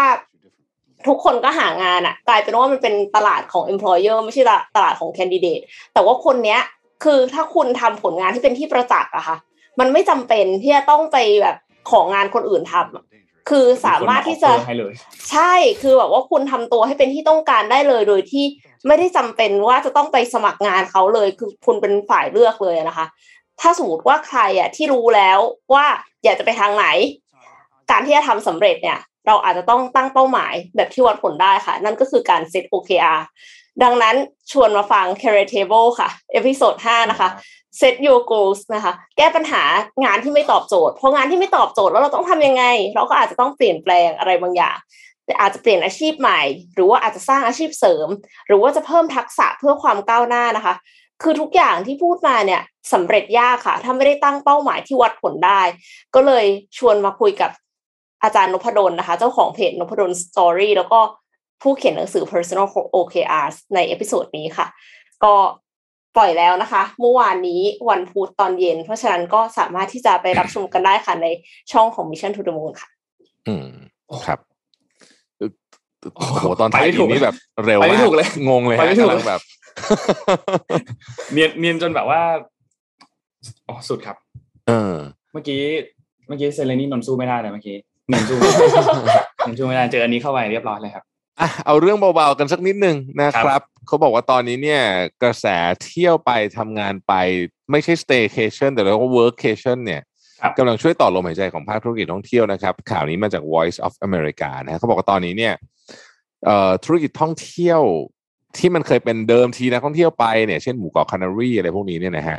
ก็ค่อนข้างอ่วมจากเรื่องนี้แต่ว่าตอนนี้เนี่ยเขาทาร์เก็ตใหม่ฮะเขาทาร์เก็ตให้คนทำงานนี่แหละที่ตอนนี้ทำงานอยู่ที่บ้านนะฮะเปลี่ยนมาทำงานที่สถานที่เหล่านี้แทนโดยที่โรงแรมเนี่ยมี modification นิดหน่อยนะครับให้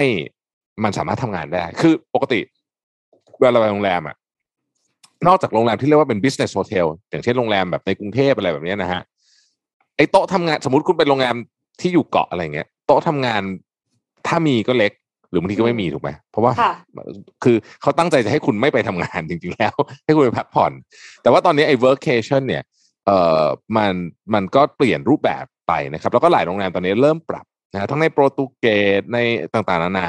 เพื่อให้สภาพกลุ่มคนที่เรียกว่า digital nomads ที่เขาเปลี่ยนที่ทำงานไปเรื่อยๆอยู่ทำงานที่ไหนก็ได้เนี่ยนะฮะได้ไปใช้เวลาอยู่ที่นี่นะครับซึ่งเขาบอกว่าตอนนี้เนี่ยมีความต้องการเรื่องนี้เนี่ยเพิ่มขึ้นถึง 51% เลยทีเดียวนะครับแม้ว่าจำนวนคนอาจจะไม่ได้เยอะแต่คนพวกนี้อยู่นานอยู่นานแล้วก็ spending แต่ต่อหัวค่อนข้างสูงนะครับเมืองไทยเองก็ถึงจุดหนึ่งก็น่าสนใจที่จะนี่แหละเอาเรื่องนี้มาใช้เพราะว่าก็เที่ยวไปด้วยทำงานไปด้วยเนาะบางทีเดี๋ยวนี้มันก็ไม่ได้จำเป็นจะต้องแบบโอ้แบบแบ่งแยกกันขนาดนั้นนะครับคือจริงๆที่เมืองไทยก็มีเหมือนกันนะคะมีหลายโรงแรมที่ออกมาโฆษณาว่า work from hotel แล้วก็แบบมีแพ็กเกจที่บางที่อ่ะเป็นแพ็กเกจอยู่กลางวันด้วยนะหมายความว่าก็กลางคืนก็คุณก็กลับบ้านไปนอนเหมือนเดิมแหละแต่ว่าตอนกลางวันอ่ะเบื่อใช่ไหมทำงานที่บ้านก็มาทำงานที่โรงแรมมีวิวสวยๆสามารถที่จะใช้ facility ของโรงแรมได้อะไรอย่างเงี้ยค่ะ ใช่แต่ตอนนี้ไม่ได้ตอนนี้สระน้ำเราใช้ไม่ได้อย่างตอนนี้ทำอะไรไม่ได้เลยหมดนะฮะอาหารก็ต้องทานในห้องถูกต้องอืมครับพาไปต่อที่เรื่องการประชุมเมื่อวานนี้ครับเมื่อวานนี้เนี่ยมีการประชุมของคณะกรรมการนโยบายทางการเงินนะครับของกนง.นะครับก็ได้ข้อสรุปออกมาแล้วครับเมื่อวานนี้มีมติ4-2นะครับให้คงนโยบายดอกเบี้ยนโยบายอยู่ที่ 0.5% ส่วนอีก2เสียงเนี่ยเห็นด้วยว่าควรจะลดลงอีกไม่ใช่ 0.5 แต่ควรจะเป็น 0.25 นะครับแล้วก็มีกรรมการอีก1ท่านที่ลาประชุมจริงๆเราต้องมี7คนเนาะแต่เมื่อวานนี้มีลงคะแนนเสียงเนี่ย6คน4-2นะครับนอกจากนี้ครับทางด้านของกนง.เองเนี่ยก็มีการประเมินครับคาดว่าเศรษฐกิจไทยจะในปีนี้นะครับ2021เนี่ยจะขยายตัวได้จากเดิมเนี่ยคือ 1.8% ลดลงเหลือ 0.7% นะครับส่วนในปีหน้าปี2022เนี่ยลดลงอีกครับตอนแรกคาดการไว้ 3.9% ครับคาดว่าน่าจะขยายตัวได้แค่ 3.7% เท่านั้นนะครับเพราะว่าตามการบริโภคของภาคเอกชนที่ได้รับผลกระทบจากการแพร่ระบาดของโควิดแล้วก็แนวโน้มนักท่องเที่ยวชาวต่างชาติที่ปรับลดลงค่อนข้างเยอะนะครับรวมถึงในปีหน้าด้วยนะครับซึ่งน่าจะทำให้ไทยเผชิญกับภาวะตลาดแรงงานที่เปราะบางมากขึ้นโดยเฉพาะภาคบริการและผู้ประกอบอาชีพอิสระนะครับนอกจากนี้ครับกนง.ประเมินภาพรวมของเศรษฐกิจไทยในปี64นะครับบอกว่าน่าจะได้รับผลกระทบจากการระบาดของโควิดมากกว่าที่ประเมินไว้และยังมีความเสี่ยงด้านต่ำอย่างมีนัยสำคัญนะครับโดยขณะความเสี่ยงทางด้านเศรษฐกิจในระยะข้างหน้ายังคงอยู่ในระดับที่สูงทำให้โจทย์สำคัญที่สุดของเศรษฐกิจไทยในระยะเวลานี้คือการควบคุมการระบาดและการกระจายวัคซีนเพื่อฟื้นความเชื่อมั่นของประชาชนให้สามารถทำกิจกรรมทางเศรษฐกิจแล้วก็ได้รายได้กลับมาเพื่อขยายตัวอีกครั้งหนึ่งนะครับโดยขณะที่มาตรการทางการคลังและการเงินต้องเร่งช่วยผู้ที่ประสบผลกระทบให้ตรงจุดและทันเหตุการณ์และสำคัญคือต้องสอดคล้องกับสถานการณ์ให้ได้มากที่สุดนะครับอันนี้ก็เป็นจุดหนึ่งที่ทางด้านของกนง.เนี่ยมองไว้ส่วนทางด้านความช่วยเหลือครับกนง.มองว่าต้องเร่งผลักดันในเรื่องของการกระจายสภาพคล่องลดภาระหนี้ของกลุ่มที่ได้รับผลกระทบซึ่งมาตรการทางการเงินจะมีประสิทธิผลมากกว่าการลดอัตราดอกเบี้ยที่ปัจจุบันอยู่ในระดับที่ต่ำแล้วส่วนกรณีที่มีข้อเสนอให้ธนาคารแห่งประเทศไทยพิจารณาเรื่องของการทำ QE เนี่ยทางด้านของกนง.ยังมองว่า QE เนี่ยไม่ตอบโจทย์ของประเทศไทยนะครับเพราะว่า1ครับคือโจทย์ปัจจุบันเนี่ยไม่ใช่สภาพคล่องโดยรวมไม่เพียงพอและข้อ2ครับไทยเนี่ยเป็นแบงก์เบสอีโคโนมีภาคเอกชนเนี่ยระดมทุนผ่านทางตลาดตราสารหนี้เนี่ยเพียงแค่ 10% การทำ QE เนี่ยจะได้ผลประโยชน์ในวงจำกัดเท่านั้นนะครับและก็ข้อที่3ครับคือต้นทุนการระดมทุนในตลาดตราสารหนี้เนี่ยขณะนี้อยู่ในระดับที่ต่ำอยู่แล้วโดยมองว่ามาตรการที่ตอบโจทย์ตอนนี้คือมาตรการทางด้านการเงินและสินเชื่อมากกว่านะครับซึ่งต้องเร่งปรับปรุงมาตรการให้มีประสิทธิผลมากยิ่งขึ้นนะครับนี่ก็เป็นความช่วยเหลือของด้านของกนง.เดี๋ยวคงมีเรื่องของนโยบายแล้วก็ตัวความช่วยเหลือที่ออกมาแบบชัดเจนอีกครั้งหนึ่งนะครับแล้วก็สุดท้ายก็ปิดท้ายว่าภาครัฐเนี่ยต้องประสานนโยบายด้านอื่นๆนะครับที่มีความสำคัญต่อการฟื้นตัวของเศรษฐกิจไทยเนี่ยควบคู่ไปด้วยแล้วก็บอกให้ทางด้านสาธารณสุขเร่งจัดหาและกระจายวัคซีนเพื่อควบคุมไม่ให้การระบาดเนี่ยยืดเยื้อไปนานกว่านี้นะครับแล้วก็มาตรการการคลังก็เร่งเยียวยาพยุงเศรษฐกิจส่วนตลาดแรงงานและภาคธุรกิจเองเนี่ยต้องบอกว่าเปราะบางมากๆอยู่แล้วนะครับในขณะสถานการณ์ตอนนี้นะประมาณนี้ครับจากที่ประชุมของกนง.เมื่อวานนี้ครับเหมือนไมค์โนนมันมีเสียงตุ๊บๆเดี๋ยวจะต้องให้ดาบลองช่วยได้ครับใหม่ดูนะครับน้องเอ็มมีข่าวเรื่องแบตเตอรี่ใช่ไหมครับค่ะใช่ค่ะเป็นเรื่องของโซเดียมไอออนแบตเตอรี่ค่ะคือเมื่อไม่กี่วันมาเนี้ยค่ะ CATL บริษัทผลิตแบตเตอรี่ยักษ์ใหญ่ของจีนเนี่ยเพิ่งเปิดตัวเทคโนโลยีโซเดียมไอออนเนื่องจากความต้องการของลิเธียมไอออนแบตเตอรี่เนี่ยมันเพิ่มขึ้นเรื่อยๆแล้วก็อาจไม่เพียงพอในเร็ววันค่ะซึ่งก่อนที่จะอ่านเกี่ยวกับเรื่องโซเดียมไอออนเนี่ยนะคะเอ็มจะพูดถึงเรื่องแบตเตอรี่ลิเธียมไอออนกันก่อนจริงๆแบตเตอรี่ลิเธียมไอออนเนี่ยอยู่ในชีวิตของทุกคนเกือบทุกวันเลยนะคะจริงๆน่าจะทุกวันเลยเพราะว่าอยู่ในโทรศัพท์มือถืออยู่ในโน้ตบุ๊กนะคะแล้วก็อยู่ในรถ EV ด้วยค่ะทีนี้คุณสมบัติของแบตเตอรี่ลิเธียมไอออนเนี่ยคือมันสามารถที่จะนำ rechargeable อะค่ะก็คือนำพลังงานกลับมาใช้ใหม่แล้วก็เป็นขนาดมีขนาดเล็กโดยที่มีความจุสูงจ่ายไฟที่แรงและคงที่ตลอดเวลาแม้ในช่วงเวลาที่แบตเตอรี่ใกล้จะหมดนะคะก็เลยแล้วยังมีระยะเวลาการชาร์จไฟเต็มความจุค่อนข้างเร็วแล้วก็ใช้งานได้นานอีกด้วยแต่ปัญหาก็คือว่าวัตถุดิบที่นำมาใช้อะค่ะคือลิเธียมโคบอลต์นิกเกิล ซึ่งตอนนี้โคบอลกำลังขาดแคลนค่ะแล้วก็มีการคาดการณ์ว่ารถยนต์ไฟฟ้าจะเป็นตลาดแบตเตอรี่ลิเธียมไอออนที่ใหญ่ที่สุดแล้วก็มีมูลค่าสูงถึง 3,000 ล้านดอลลาร์สหรัฐในปี 2030 แต่ว่าทาง CATL เนี่ยนะคะผู้ผลิตแบตเตอรี่รายใหญ่ของจีนเนี่ยเขาบอกว่าความต้องการของลิเธียมไอออนแบตเตอรี่เนี่ยมันน่าจะมากเกินวัตถุดิบที่เอามาใช้ได้ค่ะก็คือตอนนี้ที่บอกว่าโคบอลขาดแคลนเนี่ยจะทำให้กระทบการผลิตแบตเตอรี่ลิเธียมไอออนตั้งแต่ปีหน้าหรือว่าในปี 2022 เลย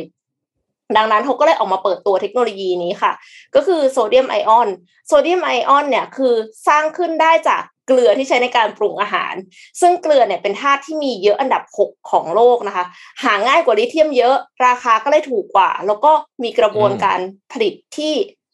ราคาถูกกว่าด้วยนะคะหมายถึงว่านอกจากวัสดุนอกจากธาตุมันถูกแล้วอ่ะ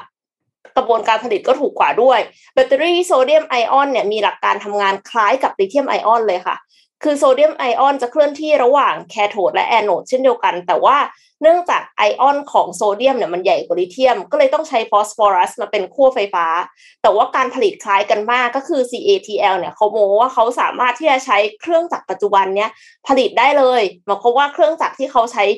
ผลิตลิเธียมไอออนแบตเตอรี่เนี่ยเอามาใช้ผลิตโซเดียมไอออนแบตเตอรี่ได้เป็นสัดส่วนที่เยอะมากนะคะแล้วก็ที่ผ่านมาเนี่ยเมื่อเทียบกับแบตเตอรี่ลิเธียมไอออนการใช้โซเดียมไอออนที่มีขนาดใหญ่กว่าแล้วก็มีความต้องการด้านเสถียรภาพในเชิงโครงสร้างและคุณสมบัติทางจนของวัสดุเนี่ยมันทำให้มีข้อจำกัดในการพัฒนาแบตเตอรี่โซเดียมไอออนในเชิงอุตสาหกรรมแต่ว่า CATL เนี่ยเขาบอกว่าเขาสามารถที่จะเพิ่มสิ่งนี้ได้แล้วคือเพิ่มความจุได้ถึง160วัตต์ชั่วโมงต่อกิโลกรัมซึ่งเขาเคลมว่ามากที่สุดในโลกชาร์จเร็วเพียง15นาทีก็คือได้ 80% แล้วนะคะเหมือนภาพที่ก่อนหน้านี้ขึ้นแล้วก็เมื่อเทียบกับแบตเตอรี่ลิเธียมไอออนนะคะโซเดียมไอออนเนี่ยชาร์จไฟได้เร็วกว่าทำงานในอุณหภูมิต่ำอย่างเช่นติดลบเนี่ยได้ดีกว่า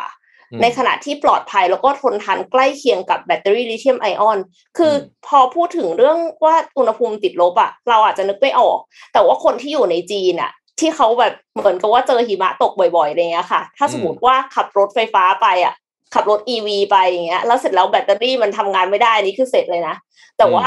แบตเตอรี่โซเดียมไอออนเนี่ยเขาบอกว่ามันจะมาแก้ปัญหาตรงนี้ได้ด้วยค่ะและที่สำคัญเลยก็คือเขากำลังพัฒนาแบตเตอรี่แบบไฮบริดก็คือใส่ลิเธียมไอออนด้วยโซเดียมไอออนด้วยสลับกันไปอะค่ะเพราะฉะนั้นเนี่ยก็เลยจะทำให้สามารถที่จะใช้ได้ทั้งสองแบบเลยเหมือนกับถ้าอันนึงเฟลก็ใช้อีกอันนึงได้ก็เป็นเทคโนโลยีที่น่าสนใจมากเลยค่ะแล้วก็เขาเชื่อว่าโซเดียมไอออนเนี่ยจะมาเป็นพลังงานแห่งอนาคตแต่ในขณะเดียวกันก่อนหน้านี้เราก็เคยได้ยินเรื่องของไฮโดรเจนใช่ไหมคะของฟิวเซล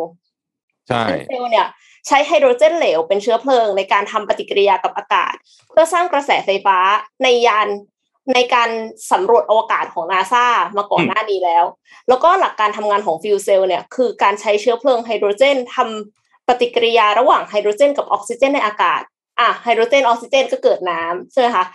เกิดน้ำแล้วก็ไปเกิดไฟฟ้าก็คือเกิดไฟฟ้าและความร้อนแต่ทีเนี้ยก็คือของเสียที่ออกมามันก็คือไอน้ำนั่นเองแปลว่ามันก็เลยทำให้มี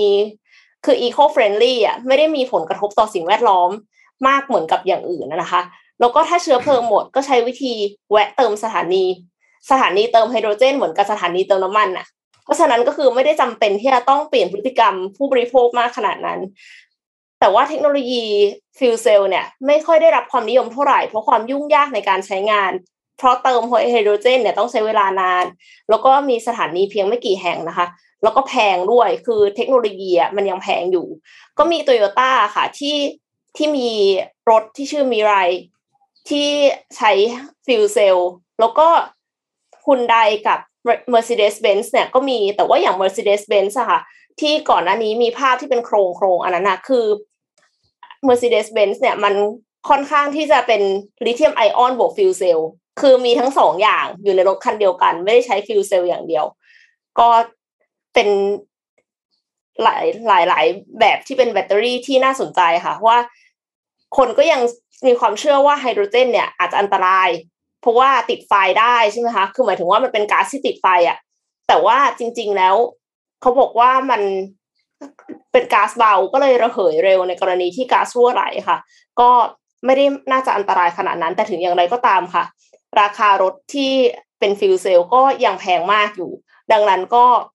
มีหลายทางเลือกค่ะต่อจากนี้ไม่แน่ว่าถ้าสมมติว่าใช้โซเดียมไอออนได้เนี่ยอาจจะถูกลงนะราคาแบตเตอรี่เพราะว่าโซเดียมก็หาง่ายนะคะแล้วก็เขาบอกว่าการผลิตก็คือถูกกว่าลิเธียมไอออนด้วยค่ะเ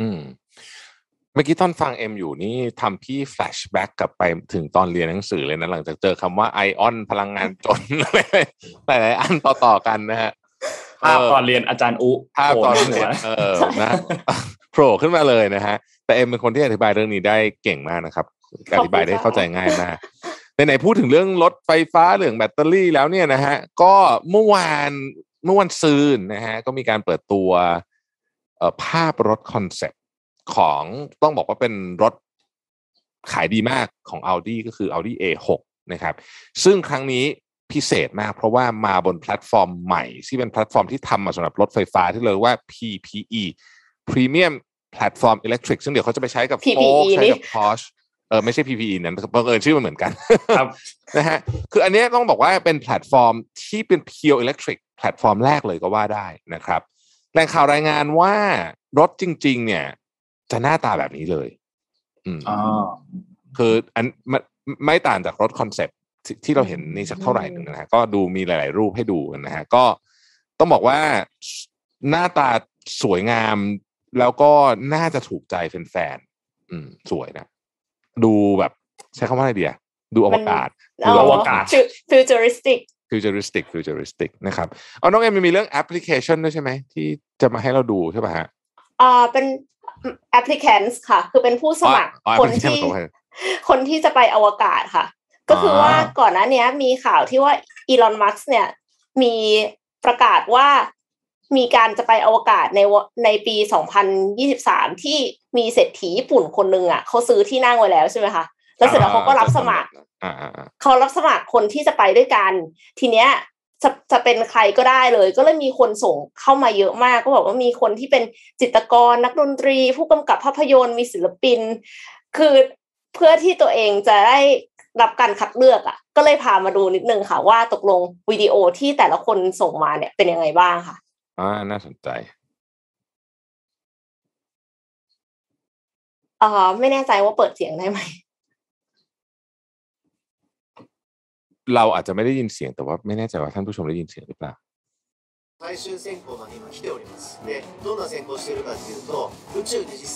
คือเขาเปิดลงทะเบียนผ่านเว็บ dearmoon.earth นะคะแล้วก็มีคนสมัครเนี่ยถึง1ล้านคนจาก249ประเทศค่ะตอนนี้ก็คืออยู่ในขั้นตอนสุดท้ายของการคัดเลือกก็เลยเอาวิดีโอของผู้สมัครเนี่ยมาให้ชมกันค่ะโอเคคนฟังได้ยินเสียง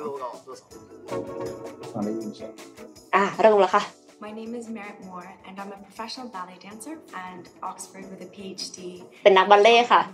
แต่ว่าเป็นนักบัลเล่แบบที่เนิร์ดด้วยนะคะ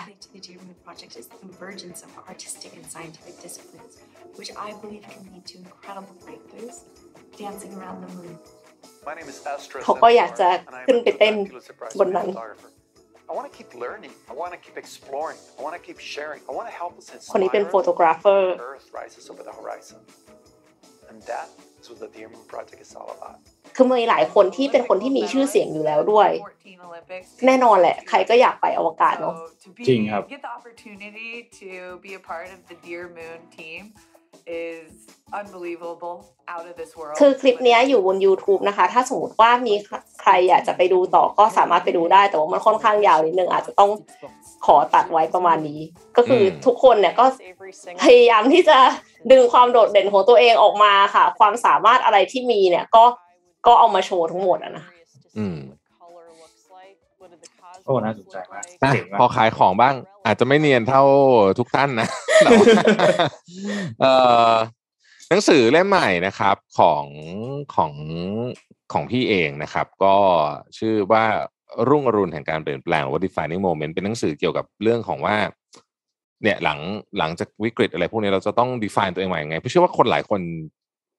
จะเปลี่ยนอะไรไปเยอะมากนะครับวันนี้ก็เป็นเรื่องเล่าจากมุมของตัวเองจากสิ่งที่เคยเจอด้วยนะครับประเด็นสำคัญก็คือว่าปกแข็งเนี่ยจะพรีออเดอร์ได้ถึงวันที่8 สิงหาคมนี้เท่านั้นแล้วเขาพรีออเดอร์เขาได้จำนวนเท่าไหร่ เขาก็จะพิมพ์เท่านั้นเพราะฉะนั้นปกแข็งหลัง8สิงหาไม่มีขายอีกแล้วนะครับก็ไปที่เพจ Round Finger ก็ได้นะครับเพจของเอก็ได้หรือไปที่เพจ Mission นี่เราก็ปักหมุดไว้อยู่บนอันบนสุดเลยนะครับแล้วก็หนังสือเนี่ยจะส่งถึงมือทุกท่านต้นเดือนกันยานะครับ1เล่ม360ถ้า2เล่มก็จะลดราคา10เล่มก็จะลดราคาลงไปอีกอย่างเงี้ยนะครับก็ขอบคุณมากที่อุดหนุนขอบคุณล่วงหน้านะครับแล้วหลังจากนั้นก็ปลายเดือนสิงหาก็จะมีปกอ่อนออกมานะครับครับ okay. ก็ไปติดตามกันได้นะฮะเพราะว่ากว่าจะเขียนหนังสือได้เล่มนึงตอนนี้ก็ เหนื่อยหนักสาหัสอยู่นะครับสาหัสอยู่นะครับทุกคนบอกว่าช่วยไปเรียนวิธีการขายของกับน้องเอ็มกับนนหน่อยนะฮะ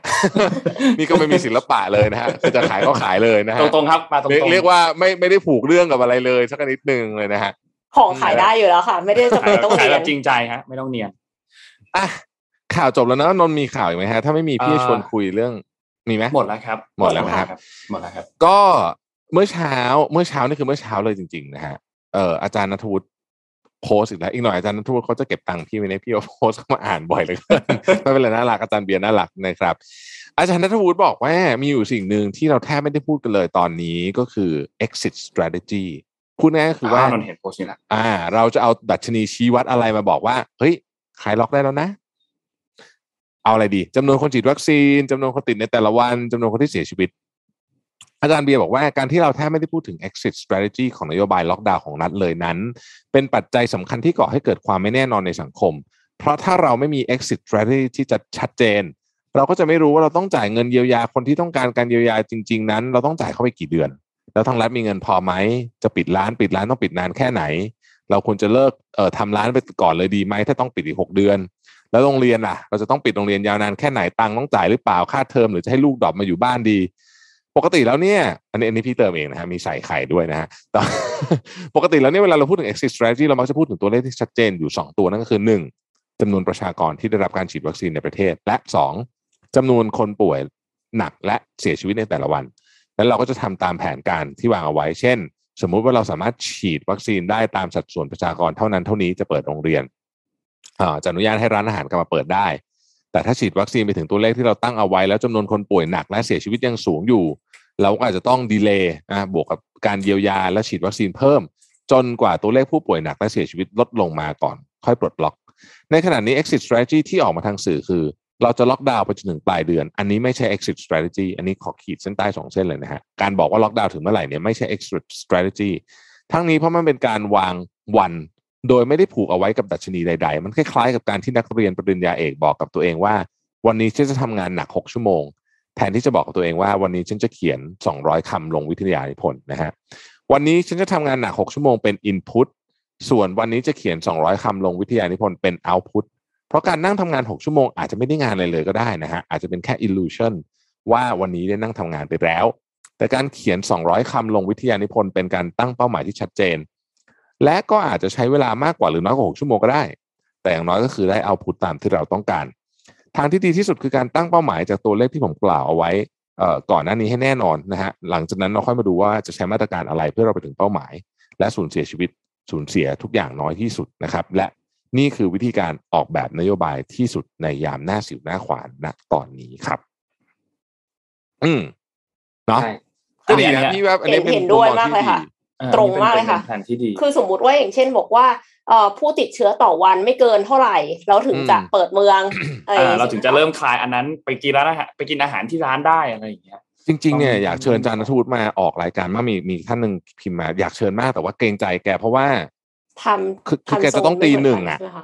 ตีหนึ่งตีสองอะไรแบบนี้ตอนนี้ใช่ไหมแกอยู่ลอนดอนใช่ไหมครับแกอยู่อังกฤษก็ตอนนี้มันก็เท่าไหร่ลบ6ตอนนี้ใช่ตอนนี้ก็ตีสองครับตอนอะไรอย่างเงี้ยเกรงใจอาจารย์ตีหนึ่งไม่ใช่อะไรหรอกก็นั่นแหละฮะแต่ว่าอาจารย์เนี่ยอยากคุยอาจารย์มากเพื่อนข่าวเรามันดันเช้านี่แหละมันก็เลยเวลามันค่อนข้างนั้นแต่เดี๋ยวลองถามอาจารย์ดูว่าอาจารย์ถ้าถามอาจารย์ต้องบอกไหวแล้วเกรงใจแล้วแต่เดี๋ยวเราลองถามดูเราลองหลังใหม่ไปดูนะฮะก็เนี่ยมันต้องเป็นแบบนี้นะมันต้องกำหนดสิว่าใช่เอาไงใช่ไหมไม่งั้นก็จะปิดไปถึงเมื่อไหร่อ่ะเราจะไม่มีหวังเลยนะหมายถึงว่าเราจะรออย่างเดียวไม่รู้เลยว่ามันจะสิ้นสุดเมื่อไหร่ไม่รู้เลยว่าจะกลับมาทำนู่นทำนี้ได้เมื่อไหร่ มันวางแผนยากอะค่ะพอไม่รู้ว่ามันถึงเมื่อไหร่เนาะดูตัวเลขวันนี้กันหน่อยดีครับตัวเลขวันนี้เป็นไงว่าเป็นอย่างไรบ้างครับ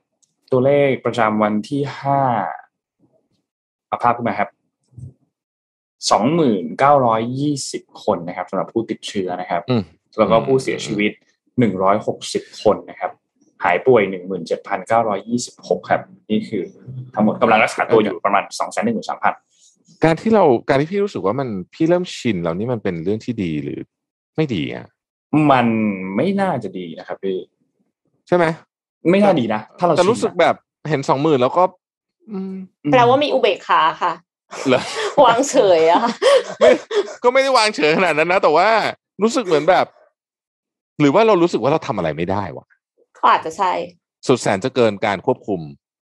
เนาะก็เลยแบบแต่มันไม่ใช่ตัวเลขนะมันเป็นชีวิตหลายคนที่หายไปนะและเป็นตัวเลขมินิมัมด้วยอันนี้ถูกมินิมัมสรุป ATK เขารวมยังนะรู้สึกตัวนี้จะไม่รวมเหมือนจะมีต้องเป็นชาร์ตใหญ่อ่ะที่มันใหญ่มากๆที่มันเป็นสีพาสเทลหน่อยอ่ะใช่ๆมันจะมีอีกภาพหนึ่งอันนั้นไม่แน่ใจว่าแต่ว่ามันแยกกันอยู่เหมือนกันหมายถึงว่ามันก็คือจะมีจำนวนผู้ติดเชื้อเพิ่มวันนี้ที่ไม่รวม ATK แล้วก็จะมี ATK แต่ว่าล่าสุดที่เอ็มเห็นนะคะ ATK เนี่ยประมาณ500กว่าคนเท่านั้นเองเอ็มไม่แน่ใจว่าแล้วมันรวมกับการที่เราซื้อ ATK มาเราสวมเองแล้วเสร็จแล้วแจ้งเข้าไปหรือเปล่าเพราะว่าคือมันจะมีสถานที่บางสถานที่ที่เขาใช้ ATK แทน PCR ค่ะอันนั้นน่าจะรวมแต่ว่าถ้าซื้อมาเองอะเอ็มว่ามันไม่น่าจะดิสเพลย์อยู่ในนั้นนะเพราะว่าคือเขาจะแทร็กได้ขนาดนั้นหรือเปล่าเนี่ยเอ็มต้องไปลงทะเบียนครับมันจะมีที่ให้ไปรายงานอะว่าเราสวอปแล้วติดมันถึงจะรวมพี่เข้าใจว่าอย่างนั้นมันจะมีวันก่อนมีคนส่งมาให้แต่หายไปแล้ว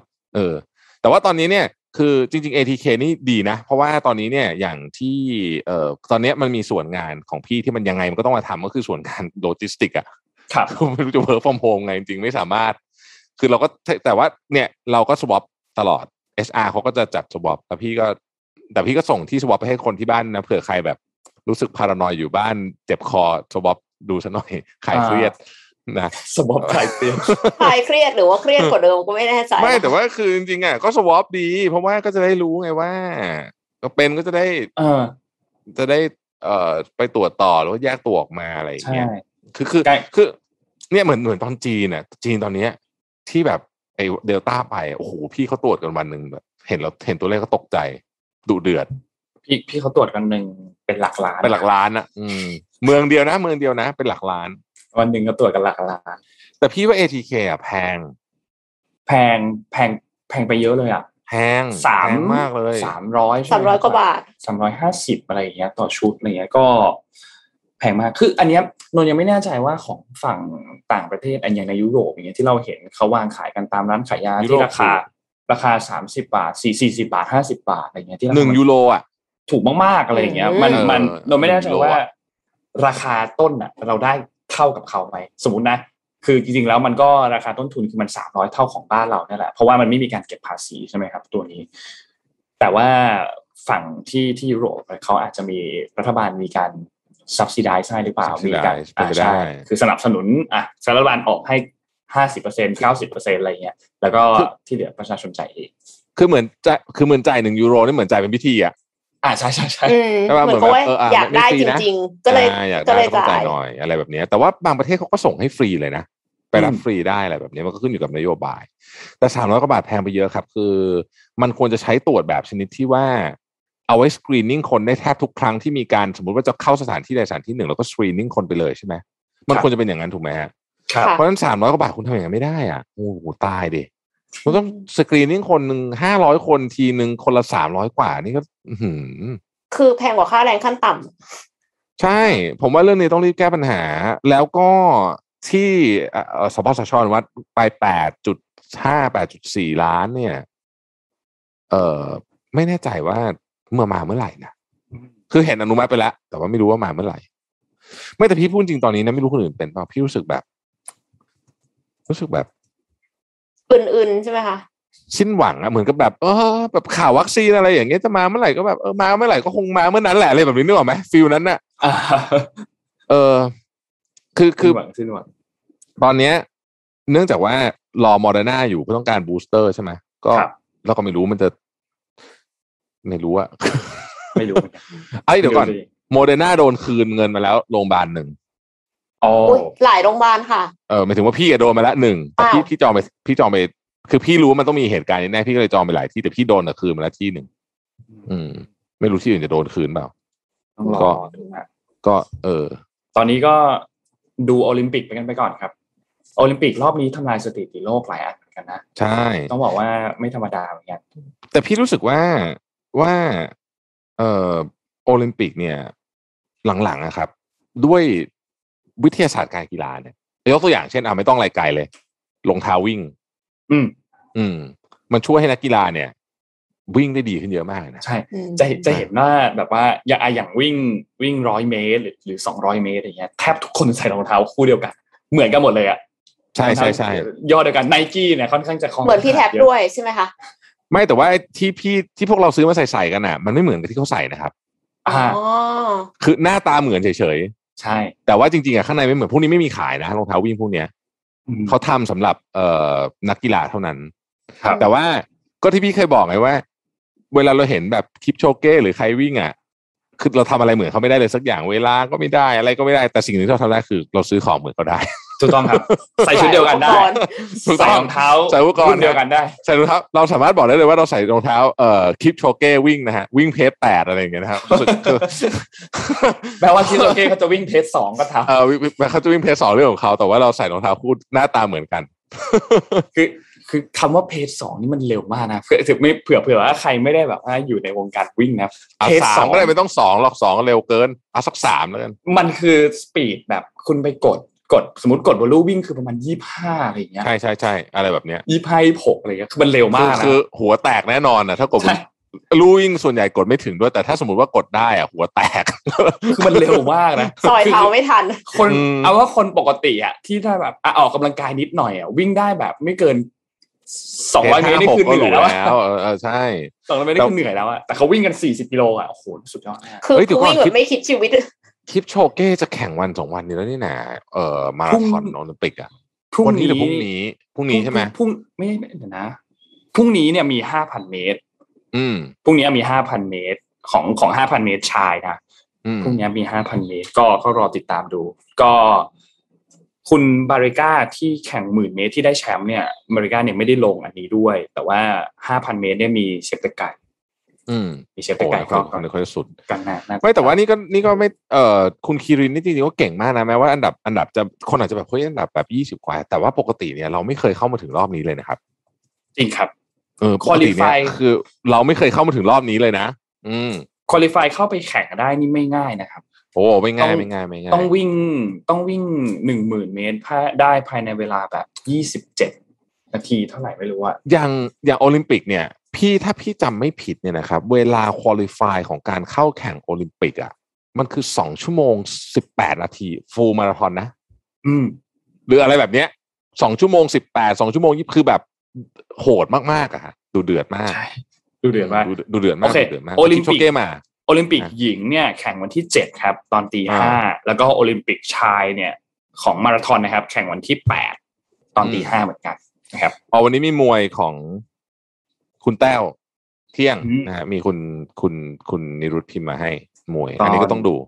มวยเชียร์มันวิ่งเนี่ยมันนานนิดนึงใช่มั้ยมันวิ่ง 5,000 เมตรเนี่ยเขาวิ่งกัน10กว่านาทีนะ13 14 15นาทีประมาณเนี้ยใช่ๆประมาณแป๊บเดียวนะ5,000 เมตรน่าสนใจนะครับก็เราก็เป็นกำลังใจให้ทุกท่านนะฮะช่วงนี้ก็แม่แต่มันเป็นข้อพิสูจน์จริงนะว่ามนุษย์นี่เป็นสัตว์สังคมเนาะพอเราไม่เจอคนนานๆเราหงอยมากเลยตอนเนี้ยใช่ค่ะจริงซึมเลยอ่ะแล้วก็เป็นแบบชอบนั่งคาเฟ่ด้วยใช่คือบางทีไม่ได้อยากจะออกไปคุยกับใครแต่แค่อยากออกไปเห็นผู้คนเดินไปเดินมาใช่ๆตอนนี้ก็ทำไม่ได้นั่งแล้วแบบทำงานคิดอะไรไม่ออกก็คือมองคนเขาเดินไปเดินมามองคนซื้อของอะไรเงี้ยแล้วก็รู้สึกว่าก็ผ่อนคลายได้อินสปิเรชันตอนนี้นี่คือจริงนะครับนั่นแหละครับก็ลอง ลองไปหากลุ่ม Facebook ดูครับเวลาแบบเขาแชร์นู่นแชร์นี่กันก็มันก็ช่วยได้ประมาณนึงกลุ่มจัดโต๊ะคอมอย่าลืมฮะโอ้โหแนะนำมากเสียเงินอีกกลุ่มนี้นี่ทีเด็ดมากบอกเลยแนะนำมากครับวันนี้ก็น่าจะประมาณนี้ครับขอบคุณ Trocadero Time ครับผู้แทนจำหน่ายนาฬิกา Oris ประเทศไทยนะครับตอนนี้วันนี้เนี่ย Trocadero Time เขามีโครงการ For Our Heroes นะครับมอบกำลังใจให้กับแพทย์พยาบาลแล้วก็บุคลากรทางการแพทย์ทุกท่านนะครับเขาก็จะมีลันบ็อกซ์นะครับไปมอบให้กับวันนี้เนี่ยไปที่โรงพยาบาลปูผู้สูงอายุบางขุนเทียนนะครับก็เป็นกำลังใจให้กับฮีโร่ที่แท้จริงทุกท่านด้วยนะครับขอบคุณ SCB ครับผู้สนับสนุนแสนใจดีของเรานะครับอยู่กับเรามาอย่างยาวนานก็ขออยู่กับเรานานๆครับฝาก SCB แล้วก็ฝากโรบินฮูดด้วยนะครับขอบคุณเจ้าใหม่ด้วยครับเซเลนี่ครับโลชั่นและเจลอาบน้ำกลิ่นน้ำหอมคอลเลกชัน Love Story นะครับมีทั้งหมด3กลิ่นนะครับให้คุณมีผิวหอมบำรุงติดนะครับทนนานตลอดวันกลิ่นน้ำหอมมีเอกลักษณ์เฉพาะตัวด้วยนะหัวน้ำหอมที่นำเข้าจากประเทศอังกฤษนะครับตอนนี้หาซื้อได้แล้วทุกที่วัดสันทุกสาขาเลยนะครับวัดสันออนไลน์แล้วก็ 1948beauty.com นะครับเซเลนี่ครับหอมไว้มั่นใจกว่าครับและขอบคุณท่านผู้ชมทุกท่านด้วยนะครับที่รับฟังติดตาม Mission Daily Report วันนี้นะครับเรา3คนลาไปก่อนแล้วพบกันใหม่ครั้งนึงในวันพรุ่งนี้ครับสวัสดีครับสวัสดีครับ Mission Daily Report